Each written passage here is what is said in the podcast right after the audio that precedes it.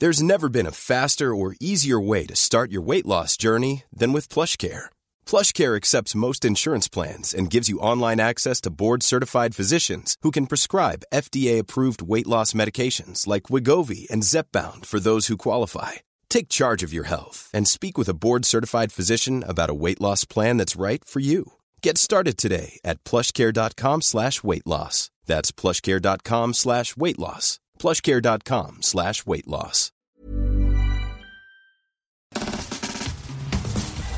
Bonsoir mesdames et messieurs et bienvenue dans Underscore, euh, le premier talk show IT francophone. Bon, je sais ça, ma, ma, ma ligne d'intro visiblement. Euh, ouais, quand même, hein, c'est la classe.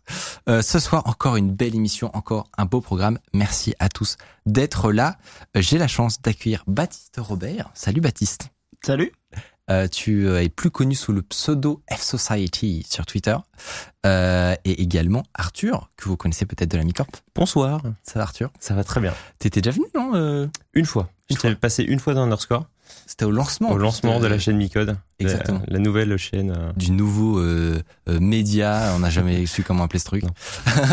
Mais euh, mais tu, tu reviens aujourd'hui, Ouais. notamment tu vas nous parler, euh, tu as préparé une petite chronique hyper cool qu'on va voir en première partie d'émission.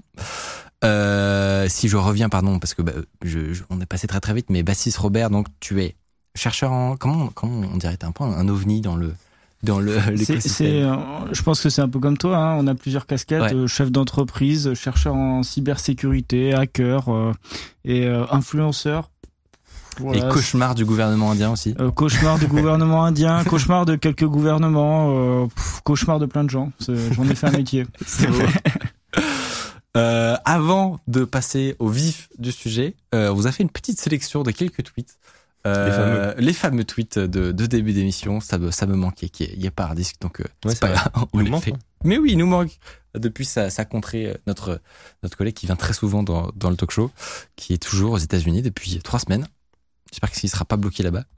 On va commencer par notre ami Julien de chez Air France. Je sais pas si vous avez l'appli Air France sur votre téléphone. Oui, j'ai reçu la notif. Je, je, je- je l'ai eu. un petit moment d'anthologie de cette semaine. Euh, donc c'est probablement un ingé de, de chez eux qui, euh, qui faisait des tests tout simplement. Sachant que je connais, pour la, la petite anecdote, je connais bien l'équipe. Enfin, je, je, Ah bon je, je- parce que j'avais postulé euh, dans une vie antérieure pour travailler chez eux et j'ai travaillé avec des gens qui ont travaillé avec eux. Et c'est à Toulouse. C'est, c'est des Toulousains. Et donc, euh, si Julien nous regarde, euh, salut à toi. On le salue. un gros bonjour à Julien. Oui, il y en a beaucoup dans le chat qui ont, qui ont eu la notif, je vois. Mais, euh, mais moi j'ai pas eu la première, j'ai vu que la deuxième où ils s'excusent, ils font un quote et ils font oui c'était un test de l'équipe technique, désolé. Enfin, bref, c'est quand même fou que ça, c'est quand même fou que ça arrive, mais honnêtement c'est pas très grave. C'est-à-dire que ça aurait pu être ça aurait pu être pire. Im- Imagine, il y a une donnée client ou un truc comme ça Mhm. qui est envoyé à 10 millions de- de- d'utilisateurs. Là, ça, fout, ça la fout mal. C'est, quand même pas ultra bon signe en termes de, de process de dev. Bon, je pense qu'il y a deux, trois questions à poser en interne, mais oh, ouais, c'est plus marrant que, que grave, ouais. Je pense qu'on on a dû lui, lui faire une petite fête. au Ouais. Euh, un deuxième petit tweet de Hardis parce que euh, il est aux États-Unis, voilà, donc euh, donc c'est pas grave, on, l'inclut, on l'inclut ici. Aujourd'hui, t'achètes un truc dans un magasin, ça y est, c'est open bar pour trouver leur newsletter, leur SMS de promotion, des courriers avec les offres, des tweets de bonne année, en faire part du mariage du président et un type qui te suit dans la rue avec les dernières offres. C'est vrai, C'est que vrai. c'est hallucinant quand même ce qu'ils se permettent. Quoi. C'est terrifiant. Mais encore, encore hier, ça, ça m'est arrivé. Je, je dois être le seul pecno qui fait le stop SMS.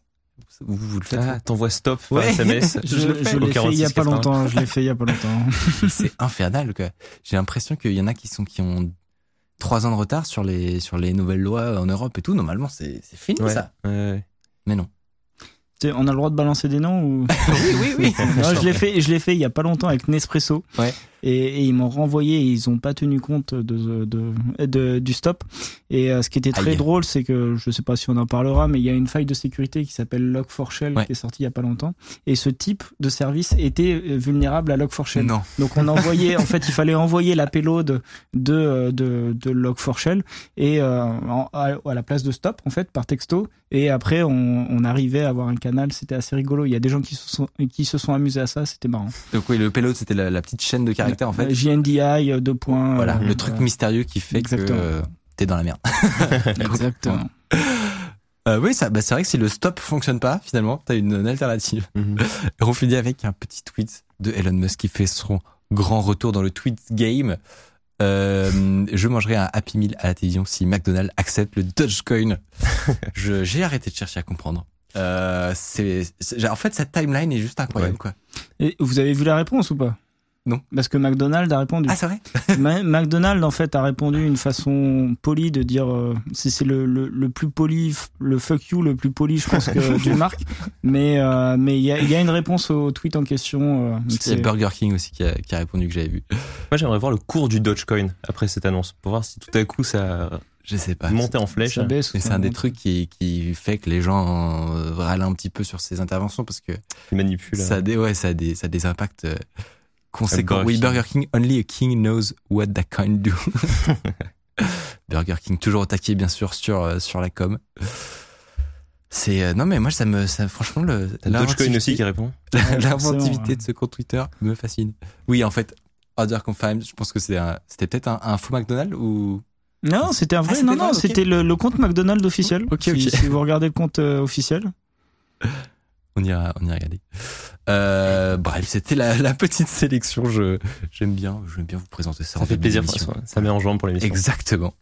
Euh, et en parlant de Twitter, vous le savez, vous pouvez désormais réagir euh, à cette émission et passer euh, et passer euh, avec Gabin finalement en bas à droite euh, avec le hashtag U underscore. Donc n'hésitez pas, vous faites le hashtag U underscore. Vous pouvez réagir, poser des questions, etc. Et on les sélectionnera. C'est tout. je crois qu'on va pouvoir euh, commencer tranquillement. En fin d'éviter, en fin de d'émission, on aura une séquence vrai ou faux, prétexte à, des débats en tout genre. Euh, On aura balle perdu comme toutes les semaines maintenant, euh, notre format court, et on aura l'interview tout simplement de Baptiste juste après la chronique que tu nous as préparée. Euh, Arthur, tu vas revenir sur une sombre histoire d'espionnage par webcam de prof de drogue. Le nombre, le nombre de mots-clés est, dingue. Il y a un nombre de mots-clés assez hallucinant, mais honnêtement, c'est pas exagéré. Je te laisse euh, nous raconter ça. C'est le source internet du jour.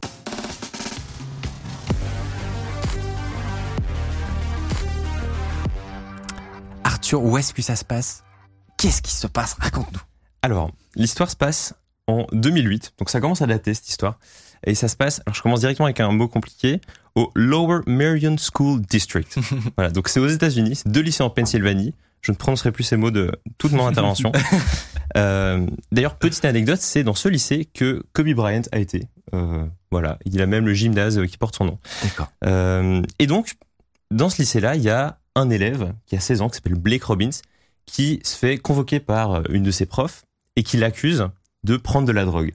Et elle dit, donc, elle dit, euh, attends, c'est quoi la formulation? C'est, euh, on t'accuse de pratique impropre. D'accord. Donc, en gros, elle l'accuse de prendre de la drogue chez lui. Et elle dit, on a des preuves. La question, c'est comment est-ce qu'elle a eu des preuves? Et ben pour ça, ses élèves consomme de la drogue. prenait de la drogue. D'accord. Eh ben pour ça, il faut revenir donc quelques mois en arrière quand l'école décide de distribuer des. Donc elle, c'est la prof. Donc elle a une tête de méchante sur la photo, mais C'est- plutôt elle qui prend de la drogue là. en fait, elle a. Alors c'est pas parce que c'est la méchante de l'histoire que j'ai pris cette photo-là, mais vraiment quand tu tapes son nom dans Google, il y a que, que des photos où elle est méchante. Elle a toujours une tête de méchante. Elle s'appelle euh. Lindy Matsko. Elle va revenir dans l'histoire. Euh, mais pour ça, il faut donc revenir au début de l'année quand euh, l'école décide de distribuer des MacBooks aux élèves et euh, aux, aux étudiants en fait du lycée. Ce genre de MacBook exactement. Et euh, en fait, c'est un truc assez récurrent. C'est des programmes pour aider les élèves à suivre, euh, à suivre les cours. Ils peuvent ramener les ordinateurs chez eux aussi. C'est un peu un ordi de tous les jours. Ok, Sympa déjà. C'est cool. Une école qui me donne un Mac, je, je, je ne dis pas non. Euh, c'est ça, il y a eu pire. Donc au total, il y a environ 2300 élèves qui sont euh, qui, qui reçoivent un MacBook chez eux. Euh, et sur ce euh, sur ces MacBooks, c'est pas des, des Mac qui sortent de chez Apple, il y a un petit logiciel qui est installé, un petit logiciel, un gros logiciel qui s'appelle LANREV. En fait, c'est un logiciel tout ce qu'il y a de plus euh, tout ce qu'il y a de plus légal. Hein, c'est un logiciel pour en gros administrateurs euh, dans les entreprises, les administrateurs informatiques. Ouais. Ça leur permet Gérer une d'automatiser. flotte d'appareils. C'est ça. En vrai, c'est normal pour Ouais. des euh, pour des, des, des ordinateurs d'école. Sauf que j'ai retrouvé le guide d'utilisation de ce logiciel. Il y a plus de 1000 pages, je crois. Mais dans ces 1000 pages, il y a une fonctionnalité qui intéressait les gens du lycée, et c'est la fonction theft track, donc qu'on peut traduire par euh, euh, la fonction ordi volé. Ouais.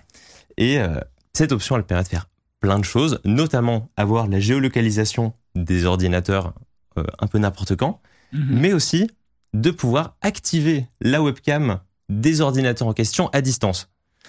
Et alors, j'imagine que là, dans votre tête, il y a déjà plein de scénarios qui s'ouvrent, plein de pistes dans lesquelles ça se finit toujours mal. Euh, et vous auriez raison, parce que ça se finit mal. Euh, Donc on est d'accord, ça, ça, c'est un truc qui permet à distance de prendre le, entre guillemets le contrôle de l'ordinateur pour prendre des, des photos avec la ça caméra. permet de faire plein de choses, en fait. Ouais. Ça permet donc effectivement non seulement de prendre contrôle de l'ordinateur à distance, prendre des photos via la webcam, mais aussi de prendre des screenshots de ce que l'étudiant fait. Ça permet d'avoir la géolocalisation, ça permet de regarder l'historique internet, ça permet de voir les messages qu'il envoie à ses C'est un amis. cheval de Troie en fait. Ça, fait En fait, ouais, c'est c'est c'est des softs. Excuse-moi. C'est en, en gros, c'est des c'est des softs. C'est assez répandu dans le monde de l'entreprise justement pour gérer des- une flotte d'appareils, euh, des, des Mac. euh, mais ça marche, euh, ça marche sur les PC, ça marche sur les Ouais. sur les, les téléphones. Mhm. Quand on file en fait à un employé en règle générale euh, un téléphone, il va y avoir des un soft comme ça qui est installé dessus et qui est qui est un peu le, le maître du monde euh, Mhm. là-dedans. Et on peut faire n'importe quoi et on peut faire n'importe quoi. C'est-à-dire que normalement, bah, on se dit, ok, bah, si jamais il est perdu, je peux le localiser.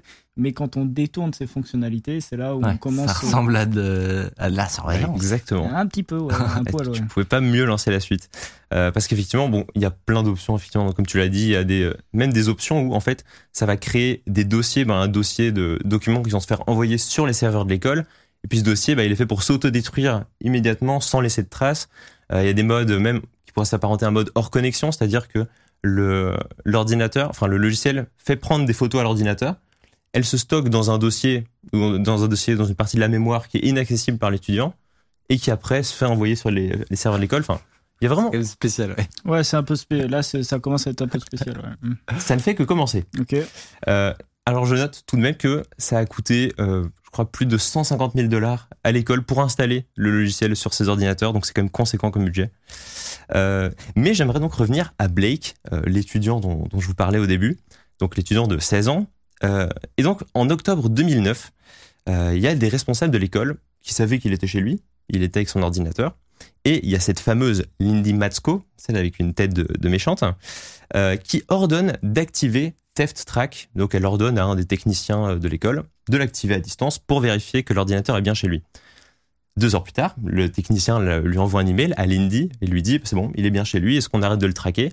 Ce à quoi elle répond évidemment, Bah non. évidemment, continuons. Quelle idée.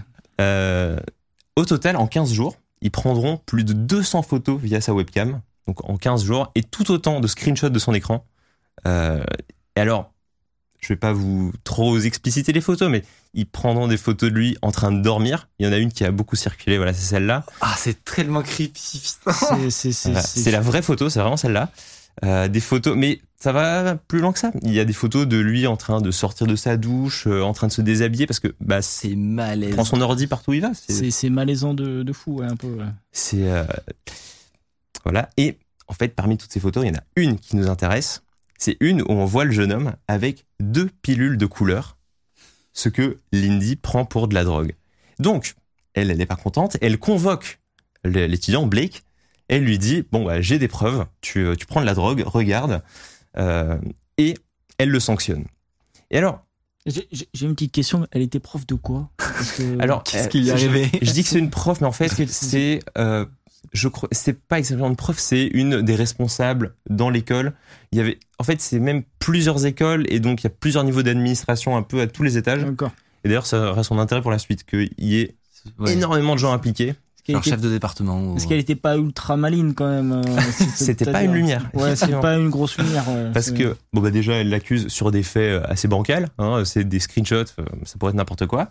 Et surtout, elle dévoile euh, à l'étudiant tout ce qu'ils ont mis en place, le système de surveillance euh, des élèves. C'est chaud de ouf. Elle le dévoile comme ça. Et, chose encore plus débile, elle contacte les parents. Et elle leur dit, bon, bah, votre élève a été sanctionné pour Ça fait deux motif. mois que je regarde votre Ah, gosse. Mais quel enfer Voilà. Euh, parce qu'évidemment, donc, tout ce programme de surveillance était maintenu dans le secret. Euh, par après, parce que, oui, il y a eu une enquête. Un gamin, qui- il y a eu un tweet qui me dit, moi non plus, je pensais Moi non pas plus, que je c'était pensais pas que c'était possible. Truc. Ouais, bah non, mais.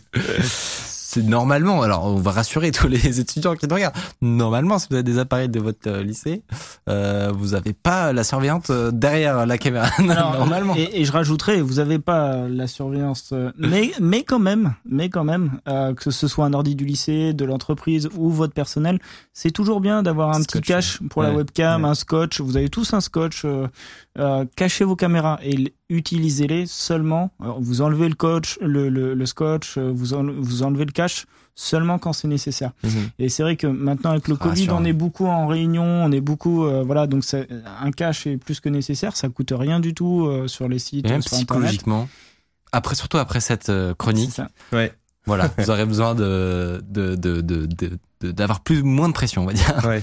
Mais tu permets d'embrayer justement sur la suite, qui est que euh, ces étudiants, en fait, donc on pourrait se dire, évidemment, pourquoi ces étudiants, ils ont reçu un, un ordi de l'école, ils pourraient se dire, bon, dans le doute, je mets un cache. Euh, bon, effectivement, comme tu l'as dit, c'est pas évident déjà de, de penser à mettre un cache, faut, faut le rappeler et tout. Euh, même moi, euh, j'avais travaillé un peu sur ce sujet-là, sur une vidéo qu'on a sortie euh, Ouais. sur euh, les LED des webcams, etc. Surtout en, surtout en 2008 en plus où c'est pas un truc En 2008, du tout ouais. courant quoi. Mais surtout, en fait, les étudiants ne savaient pas que la caméra fonctionnait. En fait, eux, ils pensaient que leur webcam avait été juste désactivée euh, parce qu'ils n'avaient pas accès aux photobooths, euh, ils n'avaient pas accès, à- enfin, ils pouvaient pas faire d'appel Skype. Ouais. Euh, et ils pensaient que la webcam ne fonctionnait pas. Du coup, eux, ils voyaient de temps en temps la, la LED s'allumer, mais c'est tout. Voilà, ça c'est la vidéo qu'on a réalisée du coup, qui euh, sur laquelle on a travaillé et qui du coup m'a fait mettre un cache sur ma webcam. Donc je reviens à l'histoire de, de Blake, notre étudiant. Les parents l'apprennent, ils sont scandalisés. Euh, en interne, on verra par après que hein, il y avait eu effectivement déjà euh, parmi le, le- les responsables de l'école des débats. Est-ce qu'on doit le dire aux étudiants? Oui, non. Bon, finalement, c'est Oui. parti sur un non. Euh, et donc, les parents de Blake euh, ont déposé une plainte.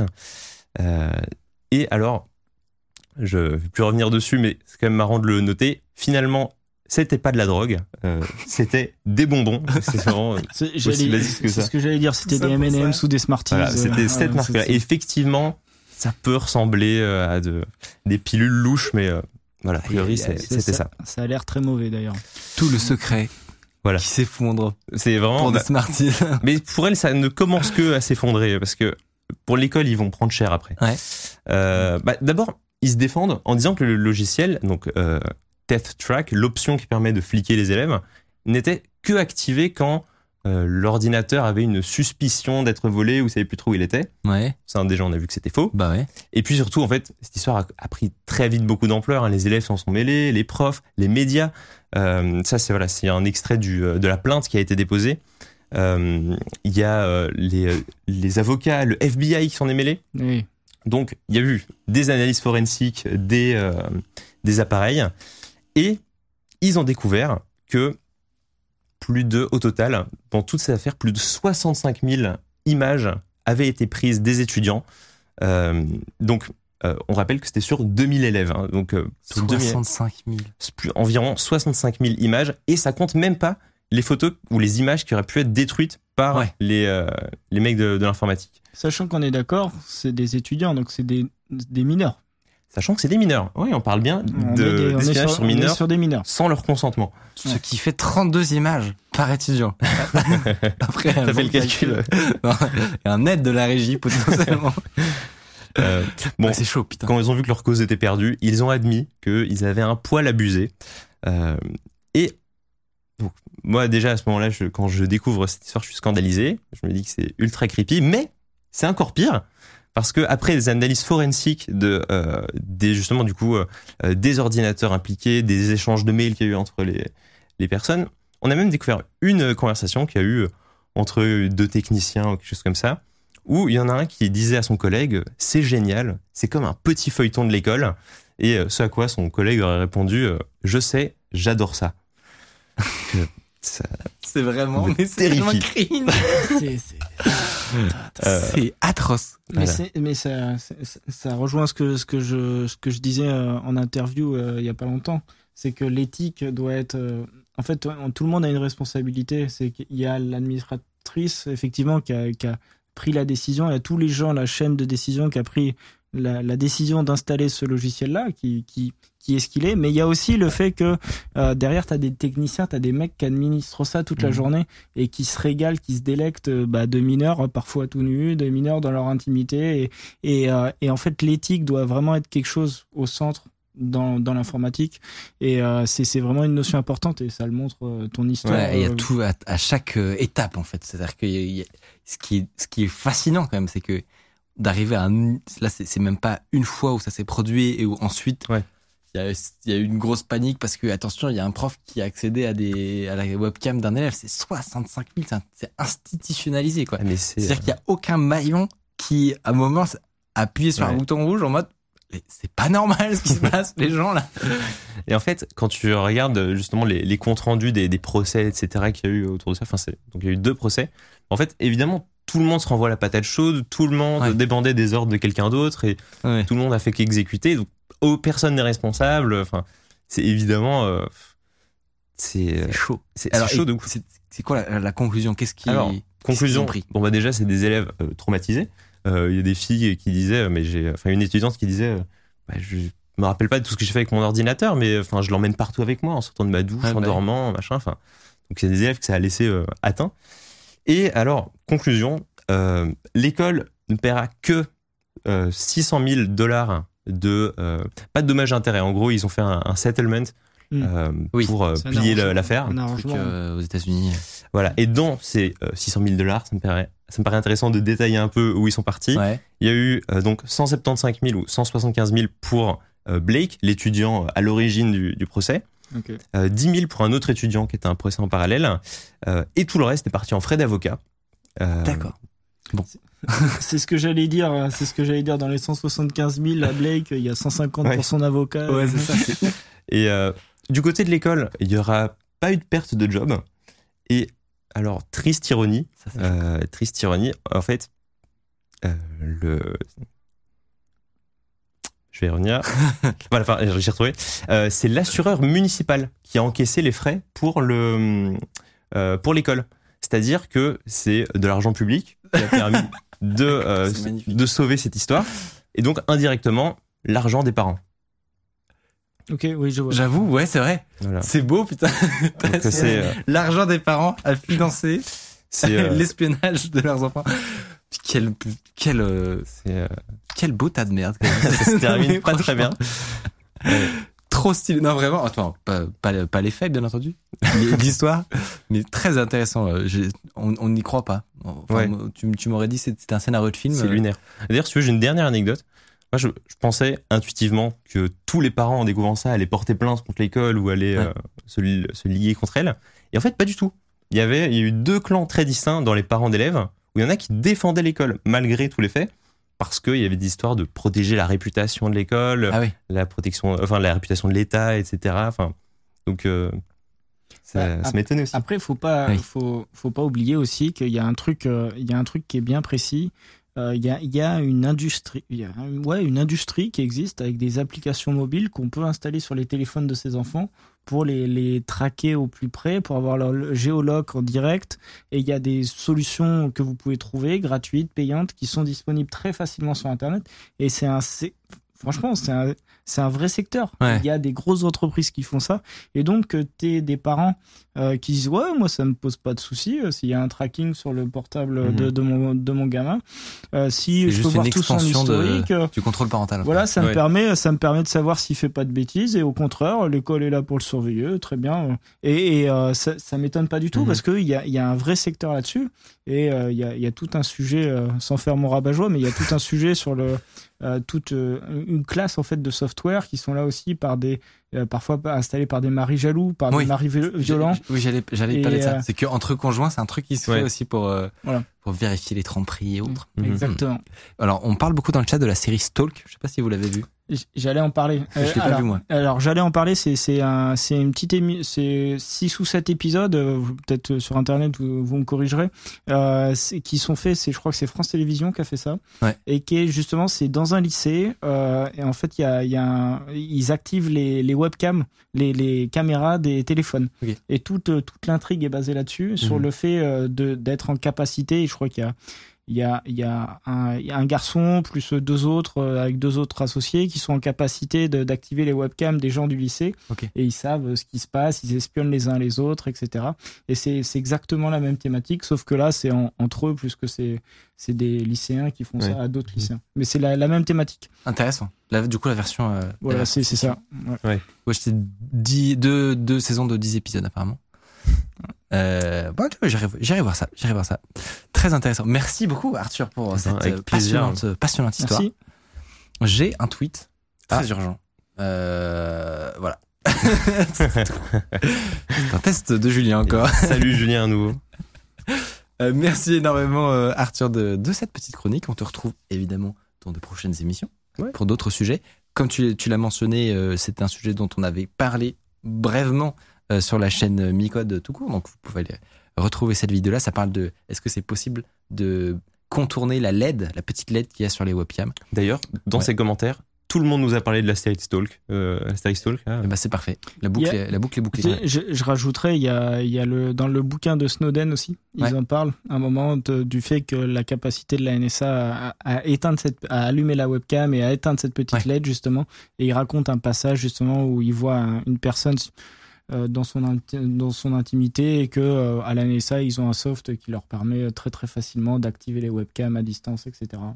Donc c'est c'est dans le bouquin de Snowden euh, Ça, qui est disponible. Il y a, y y beaucoup de comment dire de- d'un peu d'idées reçues sur le fait que euh, il y a une co- il y a une corrélation euh, absolument in- infaillible entre Mhm. euh, la caméra et la petite LED et, euh, et en fait non. Alors que non, C'est ça. pas du tout. c'est plus compliqué on va dire. Euh, merci beaucoup Arthur. Donc on te retrouve dans des prochaines émissions et Yes. on va accueillir Mathieu sur le plateau euh, et poursuivre avec l'interview de notre invité Baptiste Robert.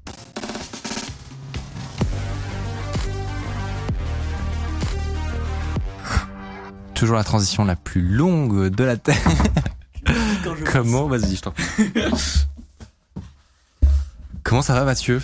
Ça va très bien. On va parler de plein de trucs Bonjour. passionnants. Salut Mathieu. Salut.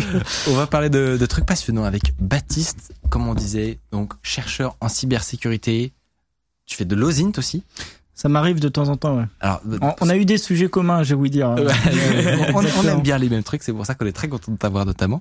Tu te définis comme un grey hat?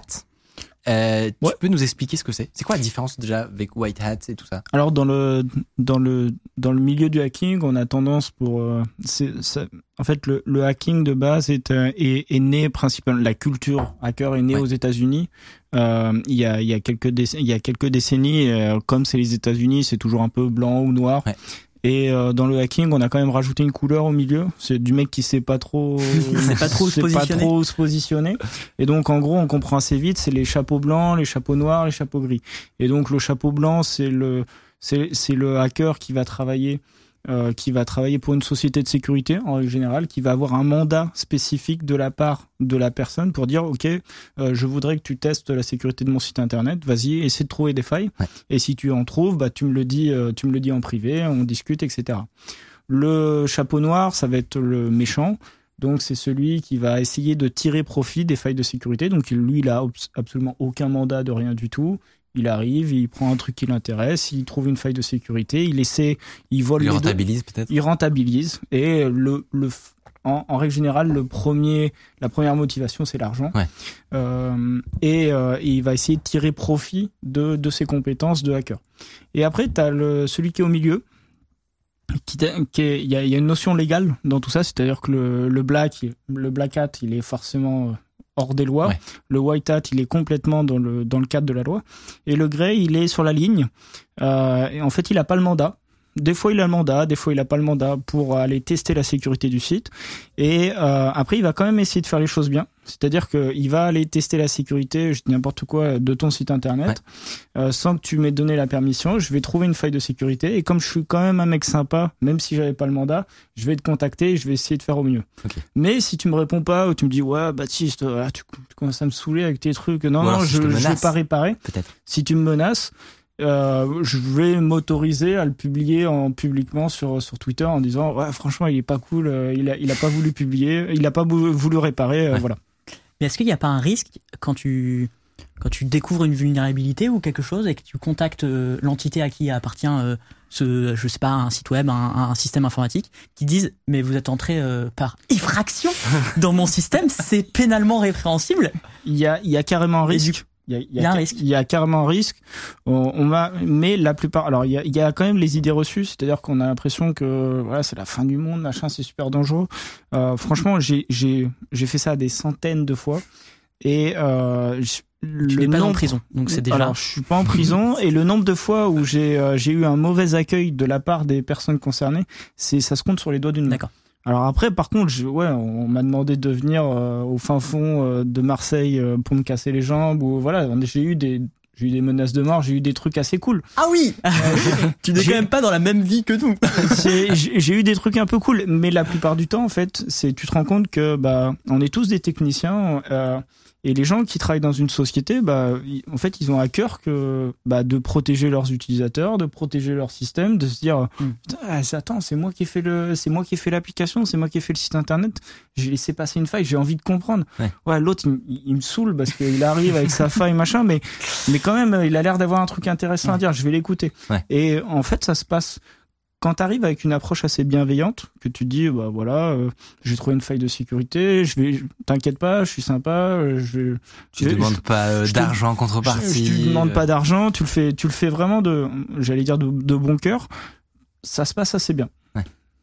Non, mais je, je- j'en doute pas, mais c'est vrai que la, la proportion que tu donnes m'étonne un peu. Parce que j'aurais dit, j'aurais plutôt dit, tu vois, un, un tiers ou un 50-50 de, Après, de mauvaises réactions, quoi. Après, je, je suis pas forcément représentatif dans le sens où la visibilité aide énormément. Et ça, le fait d'avoir un, un compte, Ah ouais. euh, un compte important sur les réseaux sociaux, euh, j'avais développé en fait une, stratégie, on va dire, qui est de dire que je prévenais l'entreprise concernée publiquement sans sans donner aucune précision. Donc typiquement, euh, j'ai eu fait euh, euh, bonjour. Euh, euh, bonjour, c'était quoi? C'était la CIA. Bonjour la CIA. J'ai trouvé une faille de sécurité. Tu m'attendais à tout sauf à ça. Euh, j'ai j'ai trouvé une faille de sécurité. Euh, comment puis-je vous contacter? Et du coup, il t'a répondu.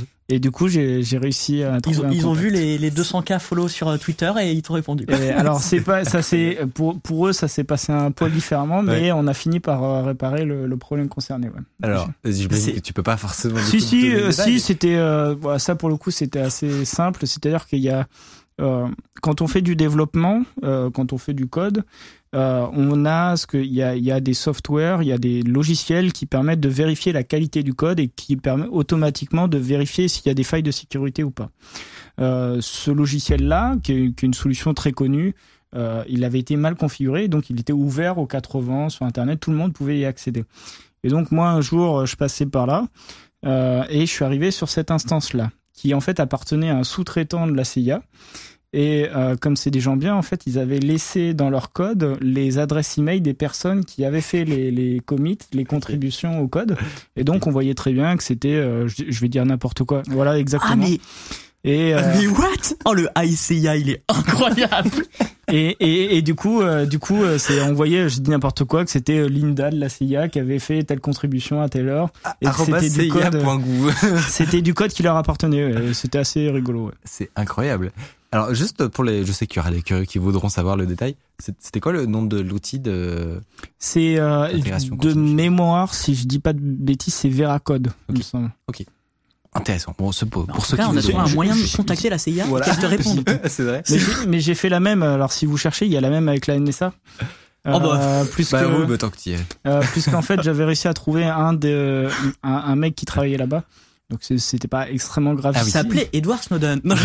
C'était pas extrêmement gravissime, mais c'était assez cool.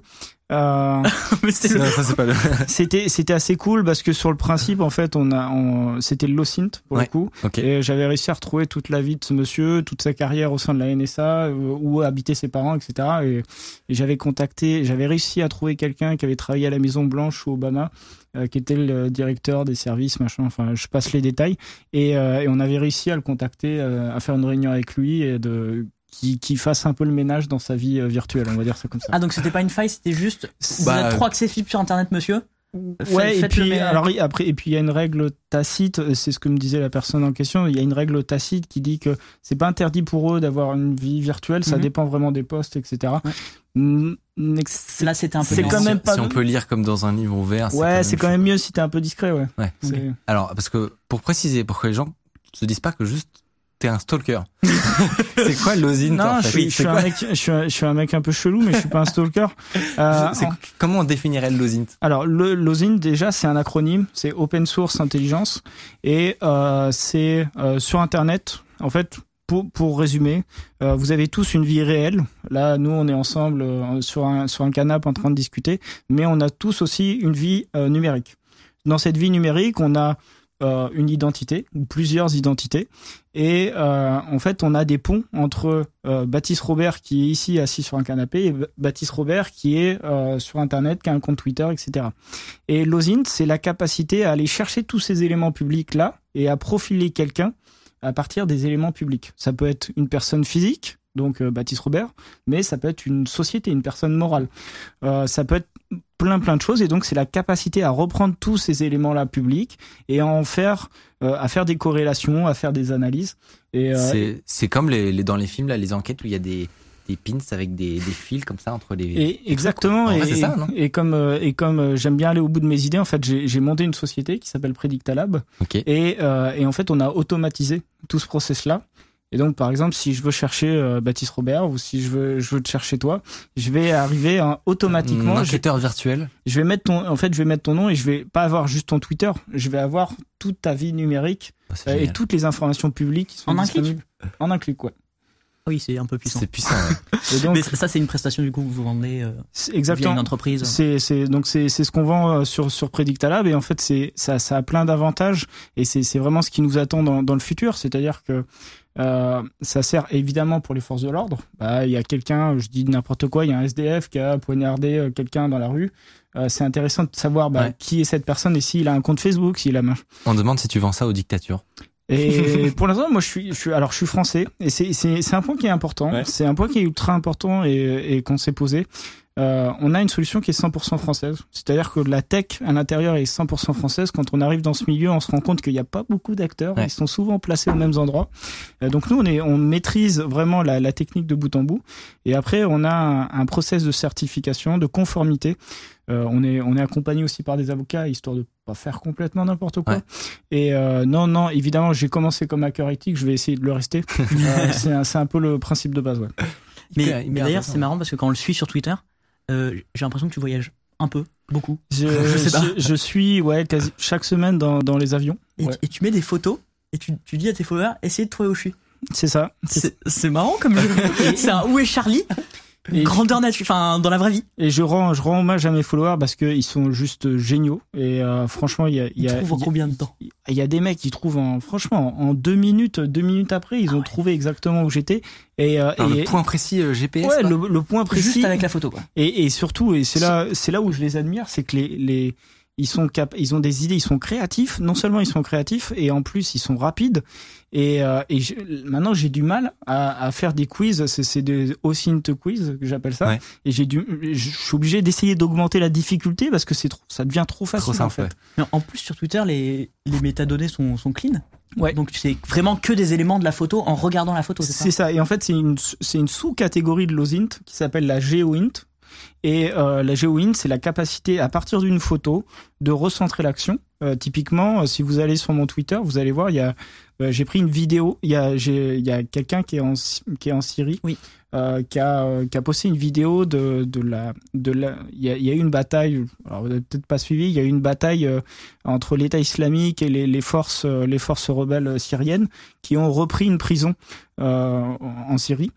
Et euh, il y avait une vidéo des combats et j'ai réussi en fait à, à localiser où, où sont les combattants qui sont dans la vidéo. Ok. Et donc effectivement c'est ce, c'est ce tweet en question. Et Ah donc oui, donc on vraiment voit la latitude, la longitude. voilà la latitude, la longitude. On voit que la prison est à gauche, le, le, le baraquement, la, la maison en question qui est dans la vidéo, elle est en bas à droite. Et en fait l'escalier, on voit le euh, au début de la vidéo, on voit l'extérieur. Après il monte sur le toit et donc on est capable de se repérer et de voir exactement où se trouve l'action. Et la géoïne, c'est ça. Et c'est le côté avec des petits indices. Genre des, tu, en gros, tu fais pause dans la vidéo et puis tu, tu, fais, quoi? Tu regardes les bâtiments, les. C'est exactement ça. Tu vois des citernes, tu vois des, des, tu vois la route, tu vois. Là, je me suis repéré au lampadaire. Et après, tu vas sur Google Earth, tu vois la. Le fameux lampadaire. Ouais, ça, exactement. Et ça me tue euh, avec le géoïne, c'est que vraiment, parfois c'est des détails quand tu lis des articles, c'est des poteaux à droite, à gauche, c'est des, c'est la peinture sur la route, enfin c'est, c'est fascinant quoi. Et ce qui est, ce qui est super cool, et le, le, point que je voulais avancer, ce qui est super cool, c'est que vous n'avez pas besoin d'être technique. Vous n'avez pas besoin d'être euh, un hacker, d'être super, euh, super intelligent, super dans la technique. C'est- la logique. Euh, les, les meilleures personnes euh, qui, en OSINT que je connais, euh, et, euh, et ils se reconnaîtront, euh, c'est des gens qui sont qui ont pas de profil technique, qui, qui ont des métiers très variés, et c'est juste des mecs logiques qui regardent, qui regardent le truc, qui se posent des questions et qui font les chemins. Ouais. Le, et puis, et puis voilà quoi. Ce qui, ce qui passe à l'écran, c'était un- une, une vidéo qu'on avait fait. Justement, on avait tenté de se mettre au GeoHint et on avait essayé de remonter une photo qui avait été prise au, hasard dans Ouais. un avion et de retrouver où est-ce que c'était.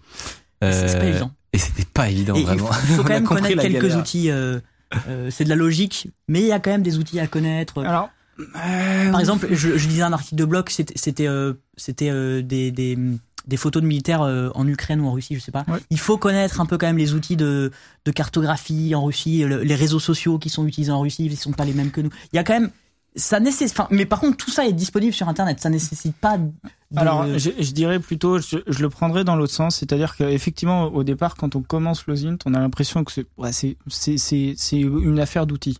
Et en fait, c'est euh, dans OSINT, on entend bien, c'est open source intelligence. Et Ouais. l'intelligence, c'est la capacité, en fait, la définition réelle, c'est la capacité d'apporter du sens aux éléments qu'on a Mm. connectés, collectés. Et les outils sont très très bons pour collecter la donnée. Vous pouvez avoir des millions, et, euh, et le chiffre est choisi euh, pas au hasard, vous pouvez avoir plein de, plein plein de données. Il n'y a pas de problème, c'est facile. C'est vraiment pas compliqué. Vous pouvez avoir les meilleurs outils du monde, mais si vous êtes incapable de les a- analyser, vous, vous allez être un analyste euh, complètement, euh, Ouais. complètement nul. Vous allez arriver à rien. Faut être euh, Sherlock Holmes en fait. Exact. C'est un travail d'enquêteur. C'est l'investigation pure et dure. Très stylé. Euh, avant le Lozint, tu étais en fait développeur Android, si je me trompe. Ouais, exactement. Et c'est ça qui a fait que tu t'es euh, intéressé de- notamment aux applis Android. On voit souvent des, Alors, des je suis- problèmes de sécurité à, à propos d'applis Android.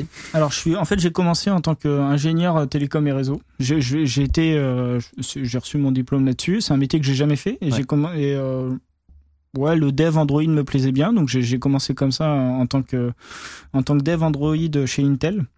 Et euh, petit à petit, j'ai j'ai eu la chance de travailler avec des gens ultra seniors, Ouais. euh, vraiment, et qui maîtrisaient vraiment leur sujet. Euh, et on construisait des téléphones pour Intel. Donc on avait des, références phones. Euh, donc on vraiment on avait les plateformes et on construisait les téléphones. J'ai eu la chance de passer par différentes équipes et de voir différentes stacks euh, d'Android en lui-même, mais du cœur d'Android. Et petit à petit, en fait, je suis passé du développement d'applications mobiles standard au développement de l'AOSP, l'Android Open Source Project. D'accord. Et donc, c'est j'ai créé, des, ro- des ROM custom. En fait, Ouais. euh, Ouais. j'ai customisé euh, mon, mon taf, c'était de customiser Android en lui-même pour euh, pour que ça rentre dans les besoins d'Intel. Très intéressant. Parce que des gens qui, qui conçoivent des systèmes d'exploitation, il Hmm. n'y en a pas non plus une pelletée. Enfin, il y a beaucoup de gens qui, qui créent des outils, des, des logiciels pour, sur des systèmes d'exploitation, mais qui sont vraiment à la. À la, à On la- est sur du bas niveau quoi. ouais, l'architecture. ça, ça s'apprend pas à l'école en fait. Ouais. Et c'est ça le souci de ce secteur-là, c'est que vraiment ça s'apprend pas à l'école. ouais. Ouais. Et j'imagine qu'avec cette vision très bas niveau, comme tu dis, Mathieu, eh ben, t'as, forcément, t'es le mieux, un des mieux placés pour voir les les problèmes failles. de sécurité ou En des fait, trucs comme ça. ce qui m'a ce qui m'a beaucoup aidé, et c'est vraiment ça qui a fait ma transition, c'est que j'ai j'ai euh, j'ai l'impression de changer de sexe en disant ça. Euh, c'est que c'est que j'ai C'est ouais. en fait c'est que j'ai travaillé dans l'équipe Power and Performance, donc c'est l'équipe qui s'occupe des problèmes de batterie. Et euh, je, je, je travaillais dans un dans un département qui n'existe plus aujourd'hui, qui s'appelle le New Device Group euh, chez Intel, qui était en, en charge de faire tout ce qui est wearable et tout ce qui est nouveaux devices IoT euh, connectés. Et on avait des gros gros soucis de batterie. Et en fait, la batterie, ça peut être très bien un développeur Android qui a maf- mal fait son taf et euh, qui utilise trop de batterie, mais ça peut être le circuit imprimé au niveau hardware qui est euh, mal fait, qui est mal pensé. Et en fait, quand tu vous débuguez des problèmes de batterie, vous devez connaître toutes les couches. Et, euh, et en fait, de fait, j'ai commencé comme un jeune ingénieur. On m'a dit, vas-y, euh, démerde-toi. Et, euh, et j'ai dû, l'entièreté de, de- voilà, j'ai dû de- apprendre un peu tout. Et euh, c'est ça qui était sympa. Très stylé. on parle de, de bugs dans des, enfin de, failles de sécurité dans des applications mobiles. Euh, si on le disait en, en début d'émission, s'il y a des gens à qui tu, tu as fait du mal, c'est bien les Indiens, le gouvernement indien.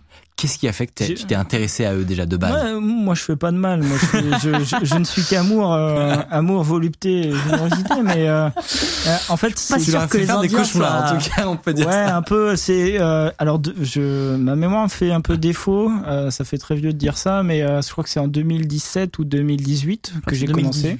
2018. J'ai regardé avant. Et, euh, et donc en fait le, le premier, Ouais, c'est ça.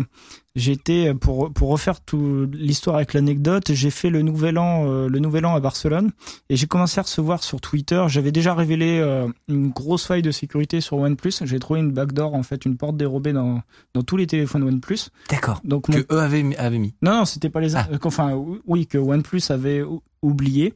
Euh, et donc euh, ça, ça concernait tous les téléphones de OnePlus et euh, il y a le, le PDG de OnePlus m'avait euh, m'avait répondu etc donc ça avait pris beaucoup beaucoup beaucoup d'ampleur Il avait Bon. été sympathique ou- ouais il avait été assez cool.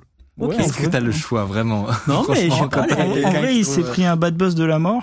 Euh, donc euh, c'est mais- c'était rigolo. C'était vraiment mon, mon premier truc de gros de De grosses boîtes, gros ouais. de grosses boîtes. Grosse envergure, ouais. Et en fait, euh, donc j'ai commencé à être un peu connu sur euh, sur Twitter, euh, tout est relatif, et je j'ai reçu beaucoup de messages de personnes euh, qui pro- provenant d'Inde en disant ouais, on a une application, ça s'appelle Adar, machin. Moi, je connaissais pas du tout. Et, euh, j'avais une règle, c'est-à-dire que quand j'ai 5-6 personnes qui me disent le même nom d'application, c'est que ça doit être intéressant. Ouais. Il y a peut-être un truc à regarder. Et j'ai commencé à regarder. Donc le 2 janvier ou le 3 janvier, je crois que le, le tweet de tout à l'heure, euh, c'était c'était ça. Il y a marqué 10, ouais. Voilà, c'est en début d'année, j'ai j'ai commencé à regarder cette application et en fait, je suis tombé sur la pire application du monde. Franchement, même Ah un même un stagiaire sous après la fête étudiante fait, fait mieux que ça. Et j'ai trouvé 6 ou 7 vulnérabilités, mais des grosses vulnérabilités. Ouais. Et on parle ici d'une application qui était euh, euh, déployée pour... euh, on, on parle quand même de 1 milliard 2 d'Indiens. Ah oui. Euh, et c'est l'application officielle. gouvernementale, ouais, c'est ça. C'est une appli gouvernementale et en fait Adar, euh, si vous voulez, c'est un c'est un programme d'identification, c'est-à-dire qu'ils ont donné un numéro à chaque Indien, euh, à chaque personne de nationalité indienne. Ça s'explique pour plein de raisons et je juge absolument pas le bien fondé du programme en lui-même. Ils ont des il y a, il y a des différences culturelles qui font que euh, ils ont des problèmes de recensement, ils ont Ouais. des problèmes d'accès aux services publics et donc ça, ça se justifiait sur plein de raisons. Ça ça a plein de- ça amène plein de problématiques éthiques euh, sur la privacy, sur la vie privée. Ça amène beaucoup beaucoup de, de, de questions derrière ça. Mais avant, avant ça, il y avait des gros trous sur l'appli, tout simplement. Et, et avant ça, il y avait des gros trous sur l'appli. Alors on a fait le jeu du chat et la souris. L'organisme gouvernemental qui s'occupe de ça, je suis pas sûr qu'il m'adore. Ouais. Ils ont Euh, réagi comment, en fait, quand, quand ils voient ça? Mal, mal, pas très bien. Euh, ils ont, ils ont toujours, ils ont fait des communiqués de presse à toute la presse en disant que je disais que des bêtises. Mais bon, au bout de la cinquième fois, cinq, six, voilà, ça, ça finit par plus trop passer. Et euh, d'ailleurs, ça, me f- ça me fait penser, j'ai eu un journaliste indien qui m'a dit il y a pas longtemps, euh, on a visité le, le centre euh, d'informatique euh, de- du gouvernement indien il y a pas longtemps avec un, avec un collègue à lui, et ils avaient un, sur leur grand écran, ils avaient un, mon fil Twitter et ils surveillaient mon fil Twitter en direct euh, Mais pour voir si je publie pas quelque chose. Donc euh, ouais, c'est- quand même. c'est c'est pas mal. ouais. Donc c'est t'as visité un endroit où il y avait. Non, c'est alors c'est c'est le journaliste en question qui me raconte D'accord, ça. ok, ok. Et c'est c'est- Ça aurait été incroyable. Mon fil Twitter. là. ouais, ça. Non, mais qu'est-ce qui explique, euh, il- ah, selon toi, soient au- autant à la ramasse, du coup, en sécurité C'est- après le Parce qu'on dit souvent, tu sais, l'Inde, ils, sont, ils se sont vachement développés sur, euh, sur l'IT, il y a beaucoup Ouais. de développeurs là-bas. euh, Moi, j'ai- appris, en fait, j'ai vraiment appris à, à prendre du recul par rapport à ces choses-là, dans Ouais. le sens où euh, dire, dire, ouais, de toute façon, vous êtes nuls, c'est- ça n'amène absolument rien. Et euh, c'est souvent qu'on n'a pas compris quelque chose. Et en fait, il y a une vraie différence culturelle entre entre l'Europe en règle générale et euh, et l'Inde. Euh, Il y a une grosse pression familiale euh, de société qui pousse les enfants à être ingénieurs. Ouais. Ça veut absolument rien dire qu'on se, se le dise tous, Ouais. Mais il faut être ingénieur. Il y a un problème de, de niveau scolaire qui fait que tu peux être ingénieur et tous les ingénieurs ne se valent pas. Et euh, il y a des mauvaises pratiques. Il y a une culture de la vie privée qui, qui est pas inexistante, mais qui est, qui est pas loin d'être inexistante. Ça avance, c'est des sujets qui avancent, euh, que que j'ai permis aussi de pousser avec ma petite contribution. Donc c'est assez cool. Ils ont passé depuis une loi sur la protection des données. C'est pas le RGPD à l'indienne, mais Ah ouais. on commence à s'en rapprocher tranquillement. Et, euh, et Ah, le voilà, mec déclenche des lois dans, dans un pays d'un Dans le- milliard d'habitants. le, le truc, le truc le plus cool, c'est quand on m'a envoyé un DM. Un jour, on m'envoie un DM Twitter. Un soir, on me dit Ah, Baptiste, euh, c'était un compte complètement anonyme. Il me dit Ah, Baptiste, euh, on est en train de parler de toi là. Je dis Oh, ok, c'est cool. Euh, T'es qui déjà? Enfin, euh, ouais. je suis, je suis au Parlement indien. Là, il y a quelqu'un qui a posé une question euh, au gouvernement sur, euh, sur deux trois, deux trois questions. Et j'ai eu la retranscription effectivement euh, en mode qui est ce hacker, Elliot Alderson? Qu'est-ce qu'il veut? Euh, Est-ce qu'il est allié? Est-ce qu'il est attaché à un autre pays? Enfin, c'était c'était marrant. Ouais. T'étais encore, t'étais sous pseudo J'étais encore sous pseudo. Ouais. Ok. Qu'est-ce qui a fait d'ailleurs que tu, à un moment, tu t'es dit, je, je ne crains pas la mort, et je vais transitionner Un journaliste de l'Express beaucoup trop insistant. Ah, oui, Ah donc c'est par en fait. accident en fait ce que t'as révélé. C'est pas pas par accident Oui, en fait. C'est avec tout le. J'aime beaucoup les journalistes et euh, je, je parle avec les journalistes euh, quasiment tous les jours depuis beaucoup trop longtemps. Euh, et euh, mais il y a en fait il y a, il y a une vraie il y a un vrai point quand on commence à devenir un peu euh, médiatisé qui est qu'il faut personnifier. Ouais. Pour raconter une Ils histoire. aiment pas les pseudos. Ouais. Alors que c'est vrai que dans la communauté hacking et tout, on adore les, les alors, pseudos, dans- au contraire. C'est ça, c'est, ça se fait beaucoup dans cette communauté-là, et ça, je l'ai assez vite compris, c'est-à-dire que tu peux dire les, les choses les plus justes du monde, tu peux porter le meilleur combat du monde, mais si les gens savent pas quitter, ils vont te dire, ouais, Il y a une petite méfiance. Ouais, il y a- ouais, y, y un truc. C'est louche. Et, et c'est le, c'est le parti pris, et c'était aussi, euh, entre guillemets, pour se protéger. Oui, t'as Euh, parce qu'il y a, il y a eu un moment où je regardais quand même derrière mon épaule. Euh, et euh, c'est de se dire, voilà, je suis public. Déjà, comme s'il m'arrive une broutille un jour, euh, on le saura. Et, euh, et c'est de se dire défense. aussi, bah, Oui. il y a une sensi- il y a une sensibilisation à faire. Il y a un truc à pousser. Il y a vraiment sur la cybersécu, il y a un sujet, il y a un truc à pousser sur la privacy, sur les vie, la vie privée. Et euh, il faut un, il faut un type. Il faut un, il faut un type pour le personnifier.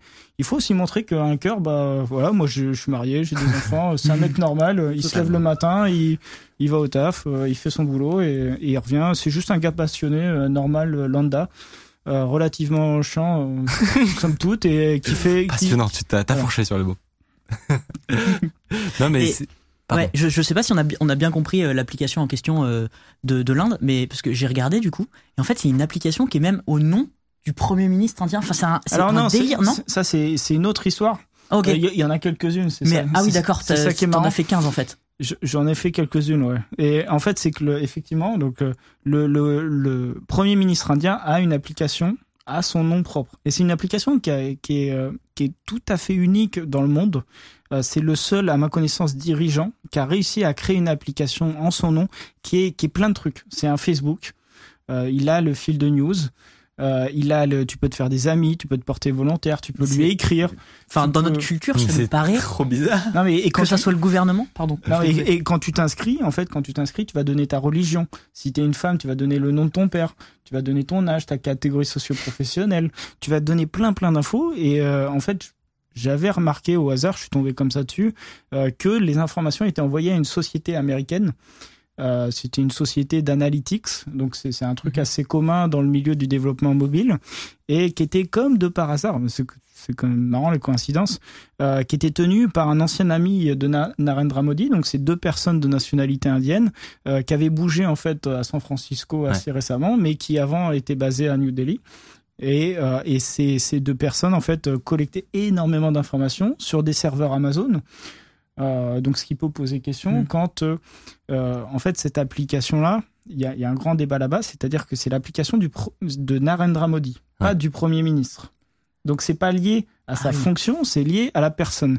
Et en fait, Narendra Modi a utilisé sa position de Premier ministre pour imposer l'installation de cette application un dans les réseau téléphones. social à son nom, mais c'est, tellement impossible de comprendre, tellement c'est. Typiquement, les cadets, bizarre. quand on rentrait dans l'armée, les cadets devaient installer cette application. Ah oui, Il a c'est pas juste de la pub, quoi. Na- Très par- insistant, Narendra Modi a un, un- un ami assez, assez sympa qui est milliardaire et qui a une compagnie de téléphone là-bas. Et euh, ils ont donné littéralement des téléphones à la population avec l'application préinstallée dessus. D'accord. Oui, c'est Donc c'est tout un. Mais un du coup, j'ai confondu, c'est pas, c'est pas la même application qui était un gruyère, c'en est une autre. Bon. Mais c'est aussi un gruyère. Mais c'est peut-être aussi un gruyère. Et ça, c'était assez cool parce que la première fois que j'ai publié, j'étais encore dans un avion. J'étais entre deux avions. J'étais à Francfort de mémoire. Et euh, j'ai publié ça donc devant la porte d'embarquement. Et littéralement une minute après que j'ai appuyé sur le bouton euh, send pour envoyer le tweet, j'ai un compte, un nouveau compte avec l'image de Narendra Modi qui m'a contacté. Et c'était le bureau officiel du Premier ministre. Et là, je me suis dit, ouais, Ils sont au taquet. ah, c'est ouf. Il le savait déjà ou ça se passe comment ça C'est fou parce que moi, quand je tweet, très peu de réponses. Ouais, Je répondrai la prochaine fois. Il faut trouver plus de failles sur des applis à un million de Ouais, je pense que, je pense que ça joue. je pense. Genre, parce que j'en trouve très très peu dans la vie.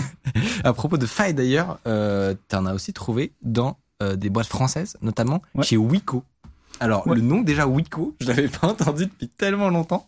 Ah ouais, Non, mais euh, par contre, on en a vu des téléphones Wiko Ah oui passer. euh, Ouais, après, Wiko, c'est pas vraiment une boîte française. C'est ça qui était drôle aussi. C'est-à-dire que. En tout cas, oui, leur branding était tourné autour ouais, de ça au le début. branding, et c'est là, c'est, c'est, c'est tout, c'est là où étaient l'escroquerie. Ouais. Euh, c'est-à-dire que, en fait, Wiko, derrière, c'est, euh, c'est une boîte chinoise qui a créé plein de marques euh, partout en Europe. Et donc, il y avait Wiko en France qui faisait Cocorico, tous ces français, blablabla. Il y avait d'autres en Italie, il y en avait un peu partout en Europe. Et en fait, euh, ce n'était que des sur- succur- succursales, je vais y arriver, euh, qui choisissaient sur catalogue hein, des téléphones euh, qui étaient fabriqués en Chine, importés en France. Effectivement, il y avait deux trois personnes euh, qui développaient des applications par-dessus, mais en réalité, le téléphone en lui-même était 100% chinois. euh, Ouais. Et, et c'est, je crois que de mémoire, c'est comme ça que ça s'est plus ou moins fini. Euh, puisque euh, la Chine a fini par reprendre la partie française ou quelque chose comme Et, ça. et du coup, ouais. t'avais trouvé quoi pour tous les gens qui ont des Wico, qui sont en stress actuellement Parce qu'il y en a pas mal euh, Ouais. en circulation. Ouais, ben, hésitez pas à changer de téléphone. C'est- Le ça- conseil qui est parti. Voilà, c'est ça de, de base, euh, voilà. Euh, en fait, j'avais réussi à trouver des failles directement dans le dans la le système d'exploitation euh, Android customisé par Wico. Ouais. Et on pouvait, grosso modo, euh, s'il y avait un Wico, on pouvait l'exploiter euh, comme ça, sans le code, euh, accéder à tout, quoi. C'était, À c'était la distance. porte ouverte à toutes les fenêtres. À distance. Non, pas à distance, euh, pas à distance, mais f- si on avait, euh, si on mettait la main dessus, on pouvait faire, euh, voilà. Oui, ce qui est déjà pas mal quand même. Ouais, Malgré le mot de passe, euh, Yep. authentification. Ouais, c'est pas mal. Mais moi, je, Wico, je me rappelle quand Mais oui, hein. au collège et tout, on, a- on était plein à avoir ça. hein. C'était méga bon marché. Mais oui. et, Enfin, ils ont réussi Mais- un truc, en tout cas en France. Je sais pas comment ils ont fait, mais.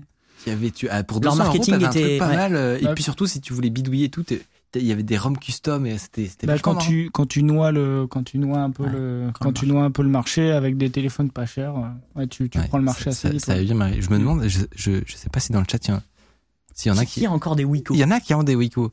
Et, et qui sont actuellement en Qui train de pleurer. Euh, une question peut-être hyper bête, mais euh, c'est du temps que tu passes quand même à faire tout ça, à aller chercher des vulnérabilités des entreprises et tout. Comment, tu gagnes de l'argent?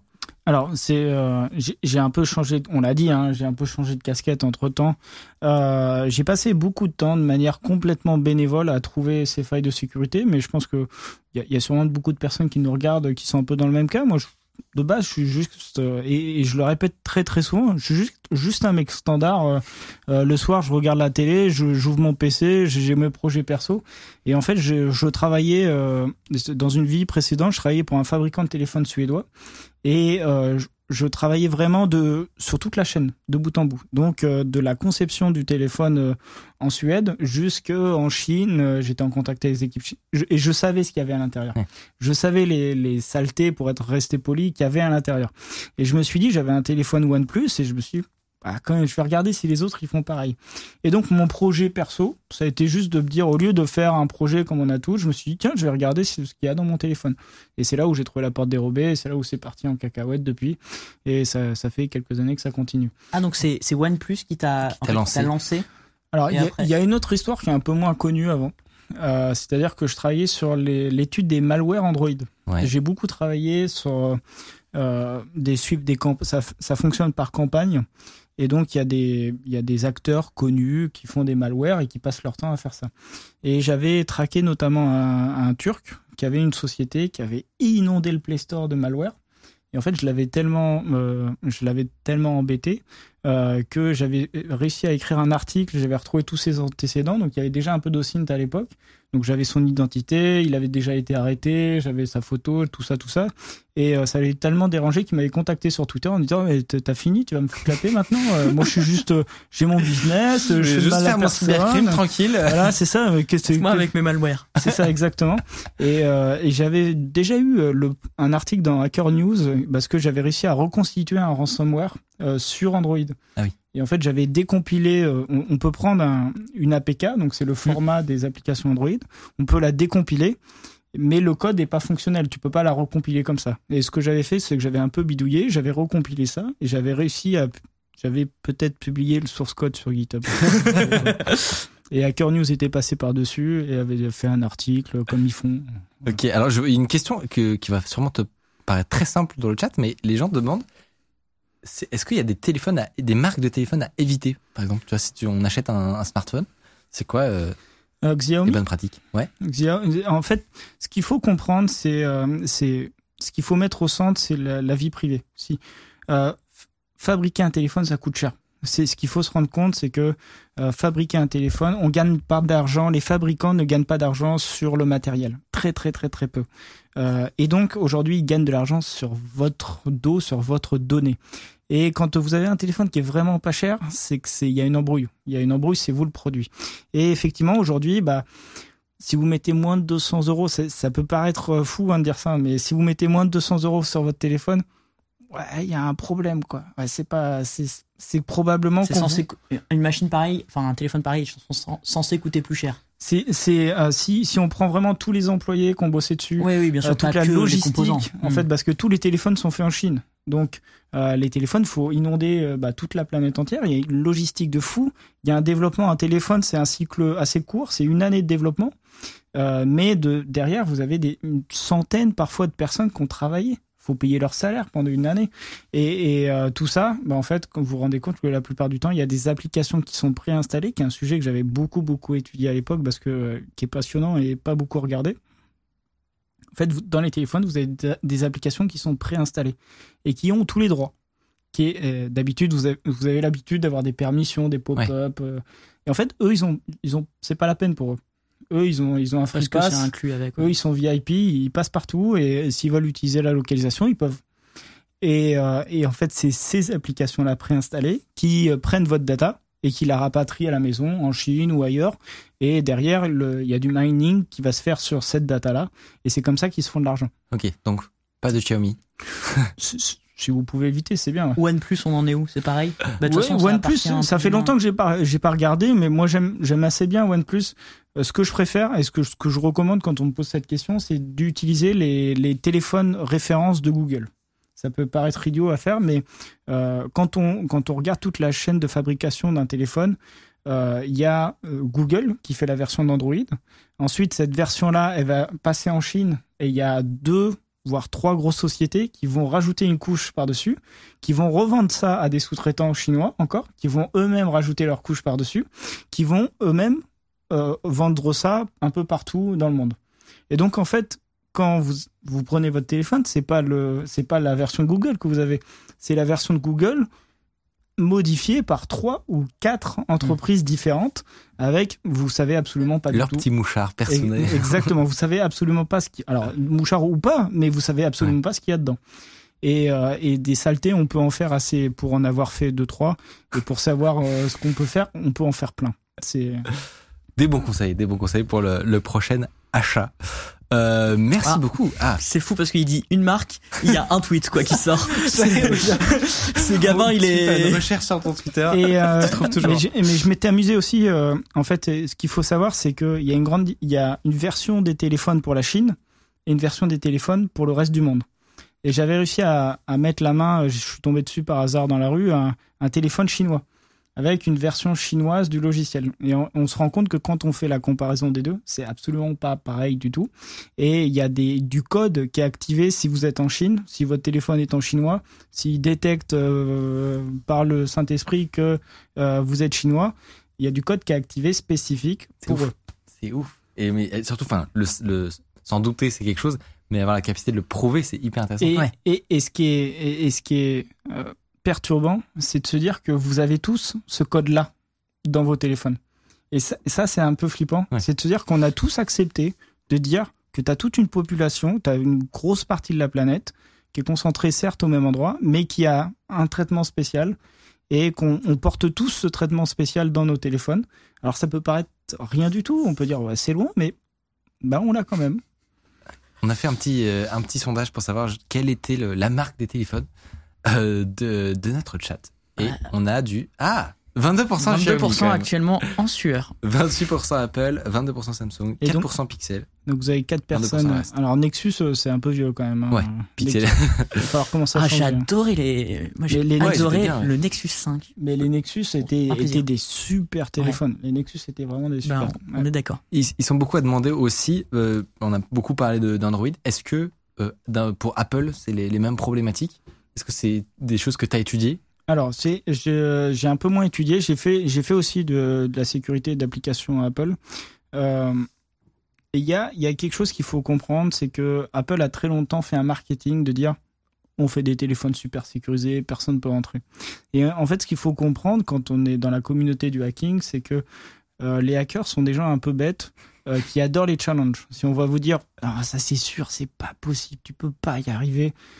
Vous pouvez être sûr qu'il y a une horde de hackers qui vont arriver qui vont dire non mais c'est sûr attends je je baisse le store je travaille euh, je travaille d'affilée euh, des heures et je vais y arriver je vais rentrer ça fait, un test, ça fait un test d'intrusion gratuit ça après. fait un- Ouais. alors, il y en a qui l'ont utilisé comme ça. C'est, ça a été, ça a été utilisé comme ça, mais en vrai, ça marche.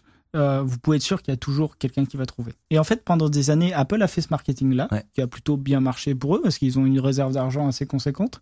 Euh, mais derrière, en fait, dans le marché de la sécurité, dans le marché des, ce qu'on appelle des 0D, Ouais. des, donc des, des failles de sécurité qui n'ont pas encore été révélées ou qui seront révélées, on- euh, ça a été inondé de failles sur Apple parce que vous avez plein de chercheurs en cybersécurité euh, qui sont, sont rués sur les téléphones Apple, qui ont essayé de trouver des vulnérabilités et, euh, et du coup, et c'était assez bien rémunéré, entre 500 000 et 1 million de dollars. Euh, donc, il y Par a- Apple directement. C'était des Non, programmes non, de bug bounty. Non, noir. pas du tout, par le non, marché noir. c'est- alors c'est il y a c'est toujours pareil. euh, on on n'est pas américain, donc euh, c'est-à-dire que la vie est une euh, sans faire de est une nuance de, de gris, on va dire ça comme ça. Donc il y a des pays, il y a des sociétés privées qui rachètent ça plus Je ou me moins. doute bien. C'est pas tout à fait du marché noir, c'est pas du marché blanc, c'est Ouais. pas c'est quelque chose. je sais qu'on en a en France euh, qui le font, Zerodium par exemple. Zerodium est tenu par un Français qui euh, euh, très sympathique, qui n'habite pas en France. Et, euh, et j'en dirai pas plus. mais mais c'est un très bon exemple. Mais en tout cas, si vous avez une faille iOS, vous pouvez empo- empocher un beau pactole. Quoi. Alors, quand on dit faille à à iOS, c'est-à-dire C'est ou- ce qu'on appelle un, le- un jailbreak, donc la capacité de, euh, de, de, de faire à peu près n'importe quoi sur, le- sur le téléphone. C'est pas juste une faille. C'est qu'on Mm. qu'on s'entende, c'est pas genre le mec, il est tombé dessus, hop, il a une bonne idée, il a trouvé une faille. C'est en règle générale 6, 7, 8, 10 failles de sécurité qu'il faut, dans des composants différents, qu'il faut lier entre eux. Et donc, en règle générale, les gens qui trouvent des jailbreaks, c'est le fameux 1 million d'euros Ouais. ou 1 million de dollars. Pardon, 1 million de dollars.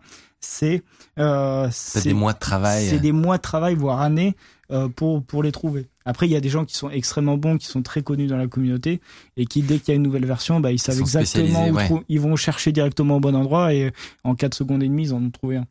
Très très stylé. Et d'ailleurs, c'est pour avoir le côté complètement euh, euh, utilisateur, mais ça se ressent aussi notamment dans le dans, dans la communauté du jailbreak parce que maintenant que c'est devenu aussi prisé et cher euh, des failles. Et bah du coup, il y en a de moins en moins qui sont qui sont Oui. relâchés dans la nature de façon publique. Ouais. Et donc on peut plus jailbreaker son iPhone. Alors qu'à qu'à- la sortie, alors qu'à une époque, il y avait des oh là là, youtubeurs jailbreak. Je sais pas Mais s'il y en a qui ont connu ça. c'était trop bien. iPod Touch is a Pro. C'était trop Vraiment, bien. il y avait des tutos pour jailbreaker ton téléphone. Sachant que il y a un sujet qui est connexe à, à tout ça, qui est, euh, euh, vous en avez peut-être parlé dans des vidéos précédentes, qui est Pegasus, le groupe Mm. NSO. Et, euh, et tout ça est relié. C'est-à-dire que quand un chercheur en cybersécurité va aller vendre sa, son jailbreak, ses, ses failles de sécurité sur Apple, en règle générale, il y a de grandes chances que ça se retrouve, se dans ce type de société-là. Ouais. Euh, parce qu'il y a, il y, a, il y a une vraie question qui était sortie quand, quand NSO est, est, est apparu médiatiquement. Ouais. NSO, en fait, on connaît l'existence de Pegasus en lui-même depuis 2016. C'est pas absolument pas quelque chose de nouveau. Euh, au grand public, ça a apparu en l'année dernière, l'été, Ouais, dernier. voilà. Euh, mais il y a quelqu'un qui a posé une bonne question à, à la communauté en disant Ok, vous êtes chercheur en cybersécurité, vous avez trouvé une faille de sécurité sur un Apple, mais vous pensez que c'est qui qui a un Apple? Vous n'êtes pas en train de sauver le monde, vous n'êtes pas en train de sauver la planète? Ouais, c'est euh, les politiciens, hein, ça va être un avocat, sans faire dans le cliché. Mais ça va être ça va être des gens qui ont un peu d'argent et c'est c'est pas pour faire le bien que Ouais. vous avez trouvé une faille de sécurité là. C'est ouais, votre faille, vous allez la vendre à un intermédiaire qui certes va vous gagner vous donner beaucoup d'argent. Mais derrière, vous avez aucune idée de comment elle va être utilisée et la clair. probabilité qu'elle va a être mal un utilisée. million d'euros pour payer une faille de sécurité Bah, des gens qui revendent un système qui, qui, Qui- est beaucoup plus cher qu'un million d'euros. Bah ouais, c'est ça. Non mais 20 millions d'euros, 200, 200 millions d'euros. Non, mais c'est pas, c'est à peu près. On en avait parlé de, de Pegasus et de toutes ces sociétés israéliennes. c'est ouais, C'est des business euh, à base de millions. juteux. Salut, si vous appréciez Underscore, vous pouvez nous aider de ouf en mettant 5 étoiles sur Apple Podcast, en mettant une idée d'invité que vous aimeriez qu'on reçoive. Ça permet de faire euh, remonter Underscore, voilà, telle une fusée. En France, maintenant que tu as un petit nom, etc., tu peux être contacté pour de la réponse à incident, des trucs comme ça, ou maintenant tu es, vraiment sûr ton, ton entreprise? ça- ça m'arrive. Euh, ça m'arrive pour certains clients. Euh, après, je, je rentrerai pas dans les détails, Ouais. mais oui, ça m'est arrivé. D'accord. C'est encore un autre métier dans la sécurité. Euh, ce qui est- si, si je peux partager quelque chose, c'est que la sécurité, ça, travailler dans la sécurité, la cybersécurité, ça veut rien dire. Ouais. Il y a, il y a une palanquée de métiers différents. Euh, et la réponse à incident, c'est un secteur en particulier. C'est c'est ultra intéressant euh, parce que vous arrivez dans une situation de crise, il y a une cellule de crise, il faut savoir comment réagir, euh, avoir les, les bons réflexes, il y a une méthode à avoir. C'est c'est un, c'est un métier qui est vraiment génial, euh, qui s'apprend pas trop à l'école malheureusement. Euh, Et puis mais euh, psychologiquement, ça doit être hyper intéressant parce que tu, tu, Ouais. tiens, tu dois gérer aussi des gens qui sont au bout de leur vie. Et, et, et en plus, t'as un peu un mauvais rôle Ouais. parce que t'es un peu l'inspecteur des travaux finis. t'as- T'arrives après la guerre, tout le monde s'est fait s'est fait éclater, Ouais. et en fait, toi, tu dois remettre euh, du sens dans une histoire qui est pas la tienne. T'arrives au milieu du truc, tu sais pas les tenants, les aboutissants, qui est quoi, quels sont les jeux de pouvoir, qui, Ouais. voilà. Et, et tu dois très très rapidement comprendre toute l'histoire, refaire les liens. Et c'est franchement, c'est c'est un exercice que je fais pas souvent, mais que j'aime beaucoup faire. Ouais, ouais, on, je- on en avait discuté aussi avec des, des, euh, des copains, euh, nos amis de, de Brest. De Brest, ouais. Et, euh, et, euh, et ils font ça aussi, et ça avait l'air très intéressant. On finit euh, sans transition cette émission avec un vrai ou faux que tu nous as préparé, Mathieu. C'est parti.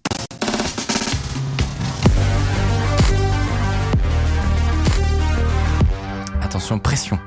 Attention, pression. Vrai ou faux? Donc des, affirmations. Oula, il a, il a déjà enchaîné à la régie. des affirmations vont apparaître à l'écran. Le but étant de dire si elles sont plutôt vraies ou plutôt fausses. Ce que vous en pensez. Et ça va être alternativement, pardon, entre toi, Baptiste, et toi, Mais Michael. est-ce que, parce que moi, moi, j'ai déjà un petit peu peur, mais est-ce que tu vas me, me tester sur des co- connaissances techniques? Parce que là, Non. c'est- j'ai une Non, non, pression. Non, non, c'est plutôt des avis, ce que vous en pensez. Ah, en fait, après, on peut en discuter J'allais dire, est-ce qu'on tient les scores ou pas? Non, non, il y a pas de, là, il y a pas de score cette fois-ci. Une prochaine fois, si vous voulez. Ça ça arrive parfois. Euh, Baptiste, il est conseillé de changer régulièrement de numéro de téléphone pour préserver sa vie privée. Euh, alors, c'est euh, vaste question. Vaste question. Euh, vaste question. En fait, ce qu'il faut comprendre, j'ai j'ai tendance à pas répondre aux questions, à faire des réponses très longues, et, à la fin, à la fin, il y a la, parfois la réponse. Euh, ce qu'il faut comprendre, c'est que le numéro de téléphone, quand vous inscrivez sur un service, sur Internet, euh, parfois on vous demande votre numéro de téléphone. Parfois on vous le demande, et en fait, ça, c'est absolument en, en- en- pas du tout lié au service en question. Ouais. On va jamais vous envoyer Oui. un texto. Et, C'est et pour- de quoi. Et en fait, c'est juste, c'est pas vraiment juste histoire d'eux. Et c'est ce qu'il faut comprendre, c'est réfléchissez 30 secondes. Mettez-vous euh, quels sont les identifiants qui sont liés à votre personne, vos identifiants numériques qui ne changent que très rarement. Votre numéro peu, de ouais. téléphone, votre numéro de sécurité sociale, J'allais dire ça, mais c'est vrai Ouais. qu'à part ça. euh, l'adresse email que vous avez créée quand vous étiez au collège. C'est quand même plus rare qu'on nous demande notre numéro de sécu euh, quand on s'inscrit sur Alors, un numéro site, de euh, sécu, on peut pas parce que gouvernement, Ouais. blabla, etc. Mais ton numéro de téléphone, quand est-ce que c'est la dernière fois que vous avez changé de numéro de téléphone? C'est assez rare. Les Oui. gens qui changent beaucoup de numéro de téléphone, c'est plutôt rare.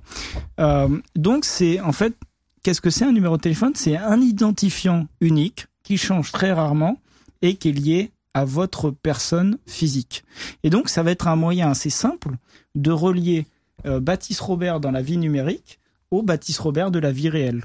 Je sais que Baptiste Robert, il s'est inscrit sur le service X avec ce numéro de téléphone-là. Donc, si, par le plus grand des Même hasards, avec un autre mail, il s'est inscrit à un autre exactement, service, il a mis le même numéro. Et il y a des gens dont c'est le métier, vous avez peut-être déjà parlé de, de ce type de profession-là, c'est des data brokers. Ils vont racheter des données un peu partout sur Internet et je vais prendre toutes les données et je vais les fusionner entre elles. Et je vais les fusionner à partir de quoi? Pour faire une fusion, il faut un point commun. Et ben le point commun, ça va être mon numéro de téléphone. Et donc effectivement, si j'ai un numéro de téléphone unique d'un côté dans une base et un numéro de téléphone unique de l'autre côté, et ben je sais que en fait Baptiste Robert, il s'est inscrit avec le numéro de téléphone et sur un autre service, il s'est inscrit sous le pseudo F Society. Donc je suis capable de faire une nouvelle association. Baptiste Robert, en fait, il a le pseudo F Society parce que en- il a utilisé le même numéro de téléphone sur deux services Évidemment. distincts. Et puis, il suffit qu'il y ait un service qui ait eu une fuite de données un jour. Ouais, c'est ça. et du coup, Et après, faire des avec enchaînements ça, de corrélation. relie tous les bases de données euh, qui circulent sur Internet. Et- Et, Exactement. Alors j'ai absolument pas Oui, répondu, ça. à- pas répondu à Du la coup, question. Est-ce Ouais. qu'on change Donc, de numéro ou pas? Oui.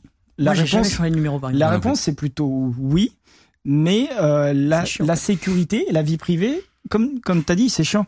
La, la, la sécurité, Bah la vie mais- privée, c'est une affaire de compromis. Ouais. Et c'est savoir accepter ses risques. Donc le, le premier réflexe, c'est, je dirais, non, changez pas de numéro de téléphone, mais euh, pesez le pour et le contre quand vous rentrez votre numéro de téléphone quelque part. Euh, Peut-être ut- vous pouvez garder votre numéro de téléphone, mais ayez des numéros de téléphone temporaires. Il y a des applications très bien qui font ça. Par, on-off, Ouais. par exemple, fait ça très très bien. Il y en a, il y en a d'autres. Euh, vous pouvez acheter des numéros de téléphone à la demande, c'est assez facile à faire. Et ayez le réflexe d'avoir des adresses email poubelles, des numéros de téléphone euh, poubelles qui vous permettent de s'inscrire, si c'est vraiment obligatoire, à un service. De minimiser en fait au maximum la surface. Quoi. Exact. Ou alors, et c'est un vrai- c'est quelque chose que je répète souvent, de mentir. C'est c'est c'est c'est c'est- Mentez au le maximum. conseil. Mentir un maximum sur Internet. Et mais il faut mentir de manière cohérente. C'est là où on reconnaît les bons menteurs. C'est-à-dire que euh, il y a beaucoup de personnes qui disent non mais moi ok la vie privée euh, ouais j'ai bien compris ce que tu m'as dit Baptiste mais t'es mignon moi ça fait déjà quelques années que je suis sur internet j'ai tout balancé c'est C'est trop fini. tard. c'est fini pour moi c'est trop tard mais en fait non c'est-à-dire que c- c'est pas fini tu vas te créer une nouvelle identité moi parfois je suis John Doe Parfois, je suis donc je, suis- je suis un John Doe, je suis un garçon, j'habite aux États-Unis. Euh, parfois, je suis Jane Doe, euh, j'habite en Asie. euh, je, je suis- Rien à voir. c'est- et, et je change régulièrement d'identité, mais je change de manière cohérente. C'est-à-dire que quand je vais m'inscrire euh, sous un, dans un service sur Twitter, sur Facebook, sur quoi que ce soit, euh, je suis Jane Doe avec la même. Euh, Ah le- oui, t'as des groupes de Gendo, il a toujours la, potentiellement la même adresse, la même, photo, c'est la, la même photo qui est, qui est- qui est une femme forcément, avec dans, dans différentes dans différents lieux. J'ai la même biographie, j'ai la même année de naissance, et je reste cohérent entre guillemets dans mon mensonge. Ouais. Et régulièrement, cette identité, je vais la mettre à la poubelle, je vais en créer une nouvelle, etc. Et en fait, les gens qui vont collecter la donnée, parce qu'il y en a, eh ben, ils vont se dire, attends, euh, Baptiste Robert, euh, là, avec tel numéro de téléphone, il s'est inscrit à plus rien depuis des années. C'est un peu bizarre, je peux pas le relier à John Doe, qui lui a duré quelques mois et qui n'existe Ouais. plus maintenant. Et donc, c'est un peu, entre guillemets, de tromper euh, tous les gens qui collectent et les algorithmes derrière qui vont traiter la donnée avec des identités qui sont en fait de Bullshit. complètement bullshit et vous allez tromper avec de la fausse donnée. La dernière personne qui m'a dit ça, c'était un chercheur, enfin c'était quelqu'un qui faisait de l'OSINT. Du coup, c'est cohérent. Visiblement, c'est une pratique. euh, Bon, tant mieux. Non, non, mais c'est super intéressant. Et ça s'appelle Très bon. C'est ce qu'on appelle les sock puppets en OSINT qui sont énormément utilisés, euh, qui nous permettent de faire les investigations. C'est-à-dire que quand je vais aller investiguer sur une personne dans un cas particulier, je vais pas m'amuser à utiliser mon compte personnel. Mmh. Ouais. Encore moins à lui laisser des messages ou quoi que ce soit. Donc on a l'habitude de créer des faux comptes avec des fausses identités de manière à pouvoir faire notre travail euh, correctement. C'est vrai que si tu cherches un terroriste et que tu glisses et que tu likes, Ah, c'est Ah zut dommage. Mon compte perso. Et bon, du coup, en tout cas, plutôt vrai. Pardon. plutôt vrai. Plutôt vrai. Michael, la suivante. Baptiste Robert est interdit d'entrer sur le territoire indien. Pour l'instant, ne répond pas. On va laisser Michael Non, donner son avis là-dessus. je, je pense que c'est pas le cas, notamment pour l'argument que tu as donné tout à l'heure, qui est que tu as maintenant une personnalité suffisamment publique Ah. pour que ce soit Ah, ça compliqué. Mais c'est une théorie, c'est une théorie que je formule. Est-ce que Donc tu dirais faux. Je dirais faux, même si franchement, je pense qu'ils sont, ils seraient pas ravis non plus quoi. Alors, Est-ce que déjà tu oserais y aller? Euh, je, je- je- je vais même leur répondre au, pr- au présent. On m'a fait la proposition. euh, Ah, oh. plusieurs On fois. Alors, on m'a fait la proposition officiellement par plein de moyens différents. On m'a fait une proposition euh, dans un dans un comment dire ça? Dans un voyage officiel donc passer avec euh, en mode diplomatique Ouais. machin Mhm. etc on m'a fait la proposition de passer par les montagnes à la frontière Euh, Beaucoup moins diplomatique. euh, beaucoup moins diplomatique. On m'a fait la proposition d'arriver à l'aéroport et normal euh, comme tout le monde. J'ai toujours refusé.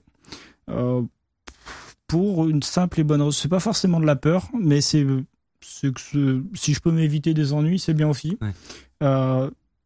C'est vrai que je- il est possible que j'ai tapé sur le système de deux trois personnes là-bas, mais j'ai aussi eu plein de sympathisants entre Ouais. guillemets. et, euh, euh, mais en tout cas, Narendra Modi a, a gagné les élections, donc a, a un deuxième mandat. Euh, il est encore là pour quelques années. Je vais éviter pendant sa De période euh, de prendre des vacances là-bas, de survoler le territoire. Euh, voilà, ce, ce type de choses. On va pas aller chercher les ennuis, mais euh, c'est un pays que j'adorerais, euh, j'adorerais visiter parce que c'est- ça a l'air magnifique de tout ce que j'en ai vu et j'ai vu pas mal de trucs. Ça a l'air magnifique. Mais et sur le côté sympathisant, c'est vrai que moi j'ai- j'étais assez impressionné de voir que sous tes tweets, etc., t'as une fanbase du coup maintenant Ouais. d'Indiens euh, qui te remercie du travail que, que, que tu fais là-bas, qui fait du coup, comme on, on en discutait, bouger beaucoup de choses, quoi. Mais c'est fou- c'est fou de se dire que t'as une fanbase comme ça, tu sais, à l'autre bout du monde, Mais ce qui est- un endroit où ce qui- t'es jamais allé. ce qui est- ce qui est- en fait, ce qui est assez irréel, c'est de se rendre compte que il faut, faut vraiment se remettre dans le contexte. Encore une fois, je suis juste un, un gars normal euh, posé dans mon canapé à Toulouse. Et en fait, j'ai créé un truc euh, de fou furieux où je suis passé à la sur toutes les télés indiennes. Et en fait, la télé, c'est vraiment le Et vecteur. ils sont 1 milliard 4 Ouais, mais c'est- trois. et, et en fait, euh, si tu veux, j'avais une collègue indienne euh, quand je travaillais en Suède qui est rentrée chez elle et qui regardait les télés, euh, la télé indienne locale et qui, re- qui est revenue le lendemain matin qui m'a dit mais Baptiste j'ai vu ta gueule sur euh, dans la télé indienne. Mais qu'est-ce que t'as fait et en fait je, je suis passé incroyable. partout et c'est assez irréel de se dire attends mais on est en train de parler de moi euh, dans un pays qui est gigantesque avec une audience de fou et euh, c'est compliqué de se dire ok sur Twitter je vois plein de réactions Ouais. des bonnes des mauvaises mais je me rends pas trop compte de l'impact. Est-ce que c'est réel? Comment comment je peux le sentir? Et euh, et, et- et c'est- assez impressionnant c'est un peu la magie des réseaux sociaux Ouais. pour ça. Mm. et franchement c'est c'était c'est une super expérience. Moi j'en garde j'en garde des super souvenirs. Je suis passé euh, j'ai fait euh, a un truc un problème en plein en plein milieu de l'après-midi. J'ai fait euh, l'équivalent de, de BFM en gros un interview en direct genre live avec les bandeaux machin euh, et euh, j'avais pas dit que je m'appelais Baptiste Robert c'était déjà public mais j'ai fait elle m'a dit vous vous appelez Elliot Alderson? J'ai fait oui oui bien sûr. et donc il y avait euh, Elliot Alderson en direct machin et c'était le à 20h donc vraiment le pic de l'audience euh, sur une des, une des plus grandes chaînes d'infos de là-bas et en fait j'étais dans mon salon J'étais sûr. J'attendais la chute, j'étais tranquille, sûr. euh, euh, tranquille, voilà. et et, et c'est assez fou de se dire, ouais, en fait, je viens de passer euh, genre à une, une chaîne qui est juste gigantesque. C'est-à-dire que là-bas, tu ne pourrais pas te balader dans la rue, en fait. Ouais, si, quand même. Faut Mais pas ici, t'es peinard. Ici, je suis peinard, mais c'est vrai que c'est quelque chose que j'ai discuté avec euh, certains de mes proches. Euh, bah, forcément, je, je suis devenu un peu public, et c'est vrai que parfois, quand je vais en conférence, tu sens les regards. Ouais. C'est peut-être quelque chose que tu expérimentes aussi. Euh, est-ce que tu peux nous en parler? C'est- hein. c'est assez, euh, c'est assez, euh, c'est assez étrange parce qu'il y a des gens, c'est très cool. De, J'ai des jeunes, qui des moins jeunes, qui disent ah c'est cool, merci ou euh, franchement c'est sympa, continue. Voilà. Donc ça c'est- au-delà du côté gratifiant, c'est super cool parce que tu rencontres des nouvelles personnes. Moi j'adore discuter avec des nouvelles personnes. Et après t'as des gens qui ils se regardent comme ça, ils disent ouais, regarde, ils sont pas du tout discrets. Et, Le fameux euh, sixième sens. Ouais, euh, et t'as envie de dire, bah mec, euh, viens, euh, on se serre la main, c'est cool, on va se, on se fait copain, et puis voilà, il y a pas de problème, mais mais il y a un petit côté un peu par, étrange parfois.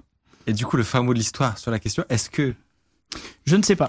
La, la, la réalité, c'est que tu je ne sais pas, mais je vais pas tenter. Très bien. Très bien. Je... Vrai ou faux suivant pour toi, Baptiste Chap, le WhatsApp de l'État français est plus sécurisé que WhatsApp ou Telegram, source l'État français. qui a annoncé ça Ah oui, d'accord. Euh, Qui a ça, euh, ça, c'est une bonne blague. C'est- une bonne blague pour commencer c'est- la C'est une soirée. bonne blague parce que tu, tu as. Alors- il faut dire que tu as poun l'application en 1h15 Exact, euh, après la sortie. Genre, ils ont annoncé c'est plus sécurisé que WhatsApp et Telegram. Tu as poun l'application en 1h15. Alors exactement, c'est euh, là, là, en fait le, le truc de départ, c'est que ils ont sorti ça un jeudi. Euh, c'était euh, c'était un jeudi et donc euh, ils sortent, ils avaient une de campagne de communication qui était bien ficelée. Hein, ils avaient engagé tous les meilleurs communicants de de, de, de j'allais dire de France, mais tous les meilleurs communicants disant voilà, la Nouvelle France elle est souveraine, c'est c'est une nouvelle application, c'est mieux que WhatsApp, Telegram, tout le gouvernement va l'utiliser, tous les ministères vont l'utiliser, c'est génial, on est des, on est des fous. 1h30. Euh, et, et du coup, le- le vendredi matin à 9h, c'est c'est une anecdote que je raconte souvent, le vendredi matin à 9h, je suis comme un peu beaucoup de développeurs, feignants et j'ai pas envie de travailler. et, euh, et, du- et du coup, je me dis, oh, j'ai pas envie de travailler, je regarde mon fil Twitter comme beaucoup trop souvent et, et je vois ce truc-là. Ah, plus sécurisé que WhatsApp, machin. Et je suis un peu, comme je racontais tout à l'heure, un peu le Ouais, ça hacker- donne envie. ouais. je suis un peu le hacker de base, donc je me dis, ouais, ouais On va j'ai- voir. j'ai- j'ai bien envie de regarder. Et du coup, effectivement, comme on voit, euh, comme on voit, et en plus, Arrobas Emmanuel Macron, comment puis-je vous contacter? C'est très très urgent. Il y a quand même un pattern sur Oui. contacter les gens via Twitter. c'est c'est c'est c'est c'est ça qui est marrant. Là, je, suis, je suis assez mal poli comme garçon. C'est très très urgent. C'est c'est pas c'est c'est pas mon meilleur tweet celui-là. Et euh, et donc euh, en fait je, je commence à 9h et effectivement à 10 euh, c'est normalement on pouvait s'inscrire au à Chap euh, seulement si on faisait partie d'un ministère. Jusqu'aux Mm. dernières nouvelles, je fais pas partie d'un ministère euh, et encore moins de l'Elysée et j'ai réussi à m'inscrire en tant qu'employé Ouais, de nickel. l'Elysée en trouvant un Bon. bug directement dans Python et c'est ça qui était le plus beau. Quoi Le Euh, gouvernement a encore fait une application open source où Ouais. tout le monde peut s'inscrire. Mais le, le, le plus beau de la chose, en fait, c'était que dans la campagne de communication, c'était ouais, c'est souverain, c'est français. Et en fait, quand j'ai ré- réparé le bug, quand j'ai discuté avec les équipes là-bas, en fait, j'ai discuté avec des Anglais. Donc, euh, c'est des Anglais qui ont fait l'application. Ah oui. Euh, Ah. et, et ce qui Déjà, était- c'est moyen Déjà, ouais, coup dur. voilà. Coup dur pour la Et- souveraineté. Et ce qui est très drôle, et c'est aussi tout le, tout le jeu que j'ai eu sur mon Twitter pendant des années, c'était, c'est beaucoup de communication. Et euh, j'ai réussi à casser complètement la campagne de communication qui avait Ouais. été prévue. C'est-à-dire que le jeudi, ils ont sorti un truc, ouais, on est les plus forts, machin. Et le vendredi, un hacker français a réussi à casser. Ils et t'as le, le choc des communications qui s'est fait. Des campagnes de com comme ça, c'est des millions d'euros. L'argent public à cause de toi part à volo.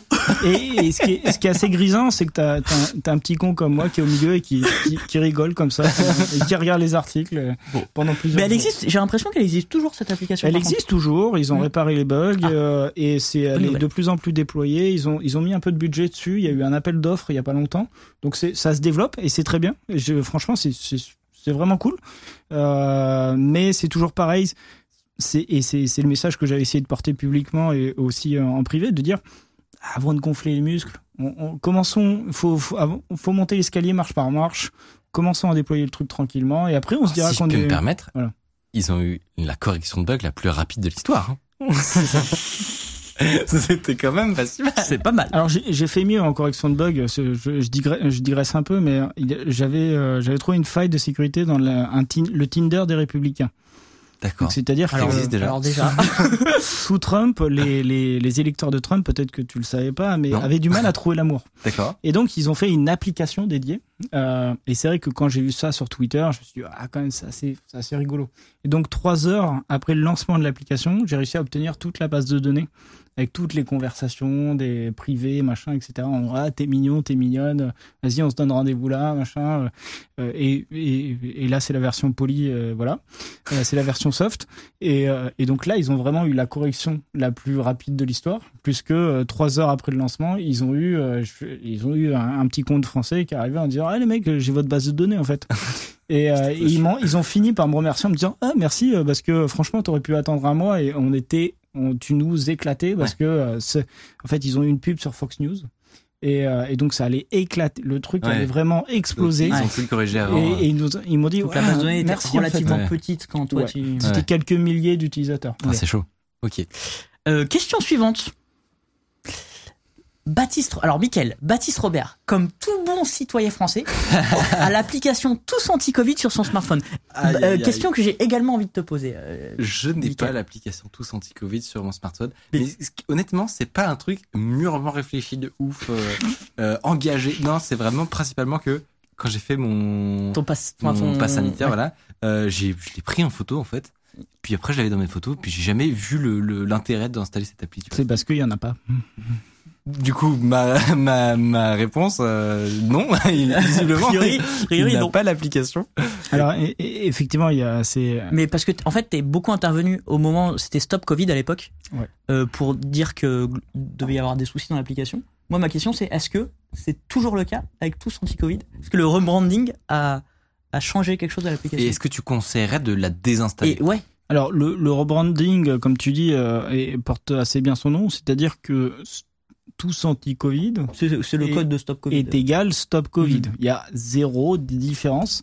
Le, le changement de nom, et c'était, ça a été l'escroquerie la plus grande euh, qu'on ait vue euh, assez récemment, c'est-à-dire que on a eu une campagne de communication qui s'est très très très mal déroulée encore une fois pour euh, pour euh, stop Covid. Peut-être un petit peu à cause de moi aussi et d'autres personnes. Et en fait, c'était tellement l'image de Stop Covid était tellement mauvaise Mhm. qu'ils se sont dit vas-y, Ouais. ils ont réfléchi à plusieurs et se sont mis dans un bureau. Est-ce euh, qu'on corrigerait les problèmes? Et- non. Ou et- alors, on renomme change de nom. Et sur un malentendu, on va balancer ça sur toutes les radios de tout le monde. On va balancer ça à la télévision. Tu vas voir, appli. ça va passer crème. Et c'est passé comme Et c'est passé crème. Et ça, et ça a marché parce que derrière nous, on a réussi à, contre leur gré, on a réussi à monitorer.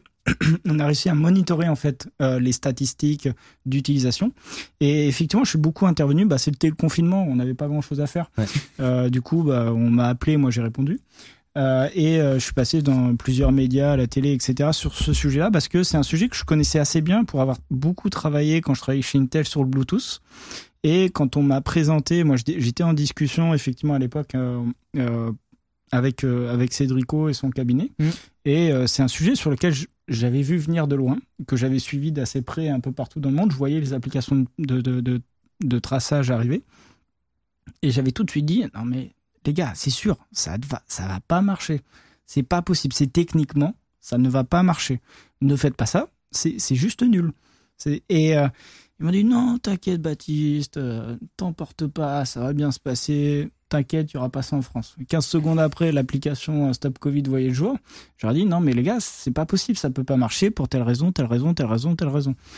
Non, mais En fait, t'inquiète. le problème, c'est qu'elle est inefficace, selon En fait, le, le traçage, le, le, le traçage, euh, le contact tracing par application mobile est, euh, est un- une très très bonne illustration de, de du solutionnisme technologique euh, existant.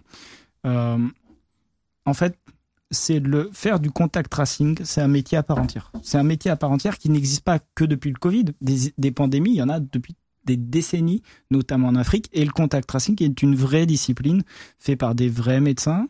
Euh, et et il y a, il y a vraiment quelque chose derrière. Il y a un métier. Et en fait, l'application euh, tous anti tous anti Covid ou stop Covid, le but du jeu, c'était de dire euh, pff, ouais, la flemme, la flemme de former des contacts traceurs, de les déployer partout en France, de leur donner la moyenne.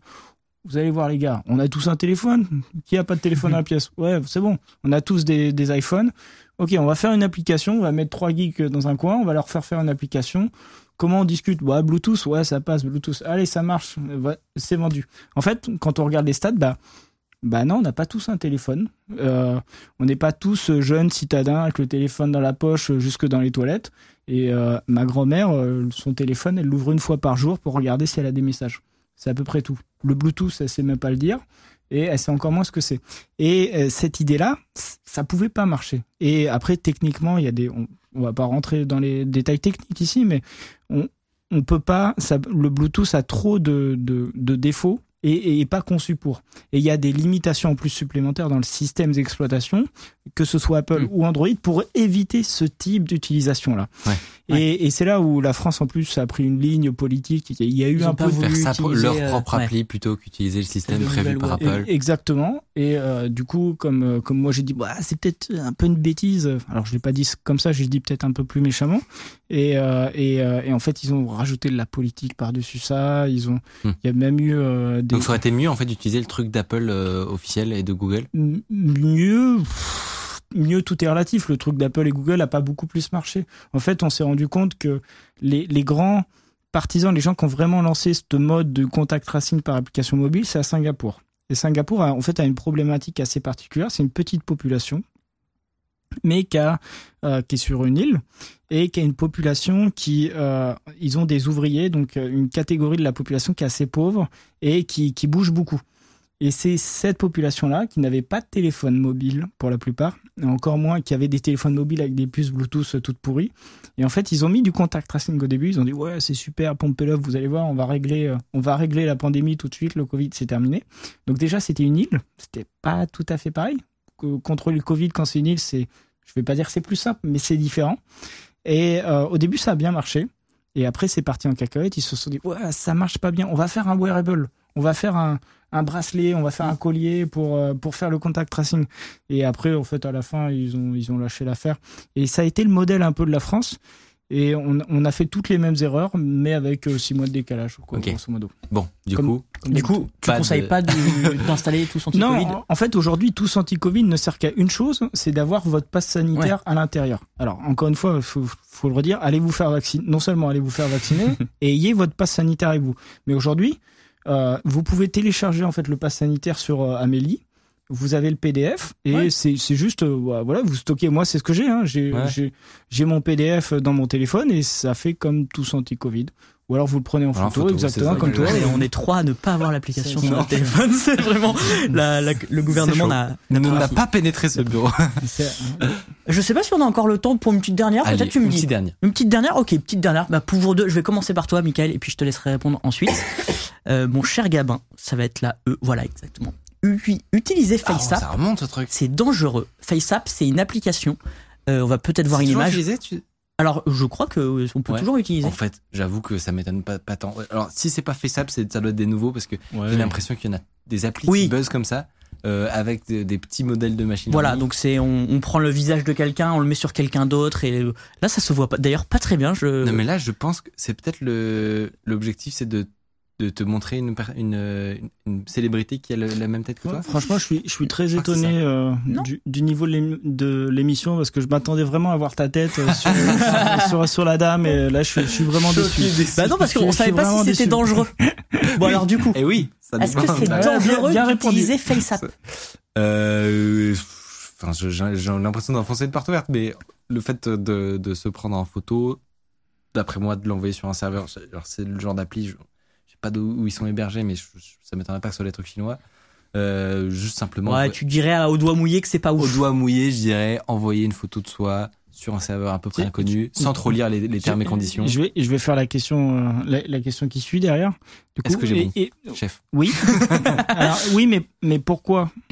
Pourquoi ce serait dangereux? Même, même si c'était euh, dans une société française privée où, tu sais, tu sais, pourquoi ce, ce serait dangereux d'envoyer une photo de ta tête à un opérateur privé Je dirais, ça peut, dirais, ça peut être détourné, euh, une photo. de- Pour quel moyen Dans une base de données, euh, je sais pas. euh, il y a un futur dystopique où on fait Pour- la reconnaissance faciale. pour, pour quel... Exactement. En fait, c'est exactement le point. Et c'est c'est là où, où je voulais en venir au tout début. C'est un hacker, c'est quelqu'un de curieux. C'est quelqu'un de curieux qui se pose des questions. Et en fait, c'est pas plus que ce qu'on vient de, dire. C'est-à-dire, bah, FaceApp, ok, ça permet de faire un swap, de d'échanger les visages sur une photo existante. Donc, je vais me prendre en photo et je vais l'envoyer à une société privée que je connais pas vraiment. Euh, qui a lu les termes et conditions de FaceApp Pas grand monde. Et vous savez absolument pas comment votre photo va être utilisée. Et en fait, votre visage, bah, on est tous plus ou moins uniques, heureusement. Euh, et, et en fait, votre visage peut servir à améliorer, par exemple, un logiciel de reconnaissance faciale au pif. Et en fait, la, la reconnaissance faciale, comment ça, ça marche? C'est qu'on va prendre beaucoup, beaucoup de données, beaucoup, beaucoup de visages, on va entraîner un modèle, et ensuite, le modèle va être de, de- va être euh, meilleur et va être plus performant s'il a une grosse base de Ouais. données pour s'entraîner. Et FaceApp et les autres, c'est c'est génial parce que ça permet les gens sont tellement sympas, ils se prennent en photo, ils prennent leur téléphone, ils donnent leur visage directement et c'est génial. Alors hein, Mais- après il y a un petit cool factor qui fait que que, que ça motive, quoi. je suis à la place de Messi ou je suis à la place d'une d'une jolie d'une jolie femme mais mais mais en fait j'ai donné une partie de ma vie privée j'ai donné mon visage littéralement Et ça qui- peut alimenter potentiellement des outils de surveillance de masse où après, on a simplement à avoir ta photo pour trouver ton identité. exactement Mais j'ai mais j'ai l'impression qu'il y en a de de, de plus en plus de, de jeux ou d'applications comme ça qui sont un peu des prétextes en fait à récolter des, des, fa- la des donnée, données ouais. de façon cool pour entraîner derrière des IA. or, en fait. Alors, moi, je pense à FaceApp. Je pense un peu, mais alors là, t'envoies pas de données, donc c'est moins grave les, les captcha, Ouais. où, euh, où en fait tu reconnais des, des feux rouges pour les voitures autonomes et tout. Parce que je sais pas si t'as d'autres exemples, après mais j'ai l'impression que ça, c'est un usage qui monte un peu. Après, le- les captchas, c'est un super exemple parce que, euh, en fait, les captchas, c'est c'est- c'est super ingénieux. C'est C'est chez. Google, chez Google, ils avaient un problème, c'est de dire, on a, on a Google Maps, ça marche plutôt pas mal. Je vais euh, rue des Lilas, ça c'est bien. Par contre, que je vais 7 rue des Lilas, ça marche pas top top parce que le 7, j'arrive pas à le reconnaître. Et quand on réfléchit trois secondes, on se dit ouais, le 7 en France c'est comme ça, mais en fonction des rues c'est pas tout à fait le même numéro. Parfois le numéro il est pas là. Euh, en fonction du pays le numéro est pas pareil. Euh, je vais je vais demander aux gens en fait. je, vais, je vais demander aux gens de le reconnaître pour moi. Et, et de l'autre côté, et, et pareil, c'est, je, je prends le numéro, mais c'est pareil pour les, les voitures. Je fais une voiture autonome. J'ai besoin d'entraîner vraiment ma base de données, mon modèle pour que pour que ma voiture autonome, bah, elle reconnaisse les autres voitures, elle reconnaisse les poteaux, elle reconnaisse les passages piétons. Et euh, l'intelligence collective finalement. et en fait, on utilise l'intelligence collective. Et à côté de ça, ils avaient un autre souci qui était, OK, on a des bots qui essaient d'accéder au site internet. Attends, et là, il y a un mec qui a, qui a pris deux neurones, qui les a connectés entre eux et qui s'est dit, eh les mecs, attendez, on peut résoudre deux problèmes en une seule action. On va demander aux gens, on va mettre un captcha et en plus, on va, on va permettre à notre base de données de, Très, de, s'entraîner au mieux. On me dit dans l'oreillette que le gouvernement indien se venge parce que euh, on subit euh, un DDoS. non, non, c'est juste que ça, ça bug. On a Ah, on a des petits bugs notre internet qui est en fin de vie, mais c'est pas Ah. grave puisqu'on arrive de toute façon à la fin de cette émission. Euh, on se retrouve la semaine prochaine, toujours à 19h, c'est notre nouvel horaire. Euh, on n'oublie pas de follow cette chaîne Twitch si vous avez passé un agréable moment malgré les drops de connexion. Merci énormément Baptiste d'être venu nous voir. Merci à vous. Euh, notre invité initial d'ailleurs a chopé le Covid, donc merci à toi Oui, de t'être rendu. tu, tu as été prévenu euh, très rapidement. ce midi. C'était euh, c'était C'était un plaisir. rondement mené. ouais. Merci beaucoup Baptiste, on te suit sur Twitter et euh, Mathieu, on te retrouve dans les prochaines émissions, bien entendu. Euh, merci à vous de- d'avoir euh, été là, d'avoir participé dans le chat et d'avoir tweeté. Et, euh, et très bonne soirée à vous.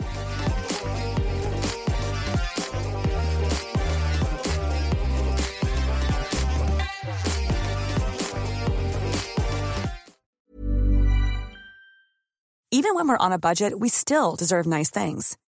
Quince is a place to scoop up stunning high-end goods for 50 to 80% less than similar brands.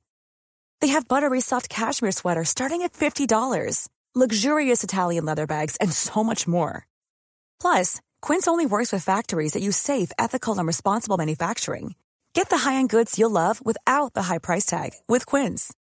Go to quince.com slash style for free shipping and 365-day returns.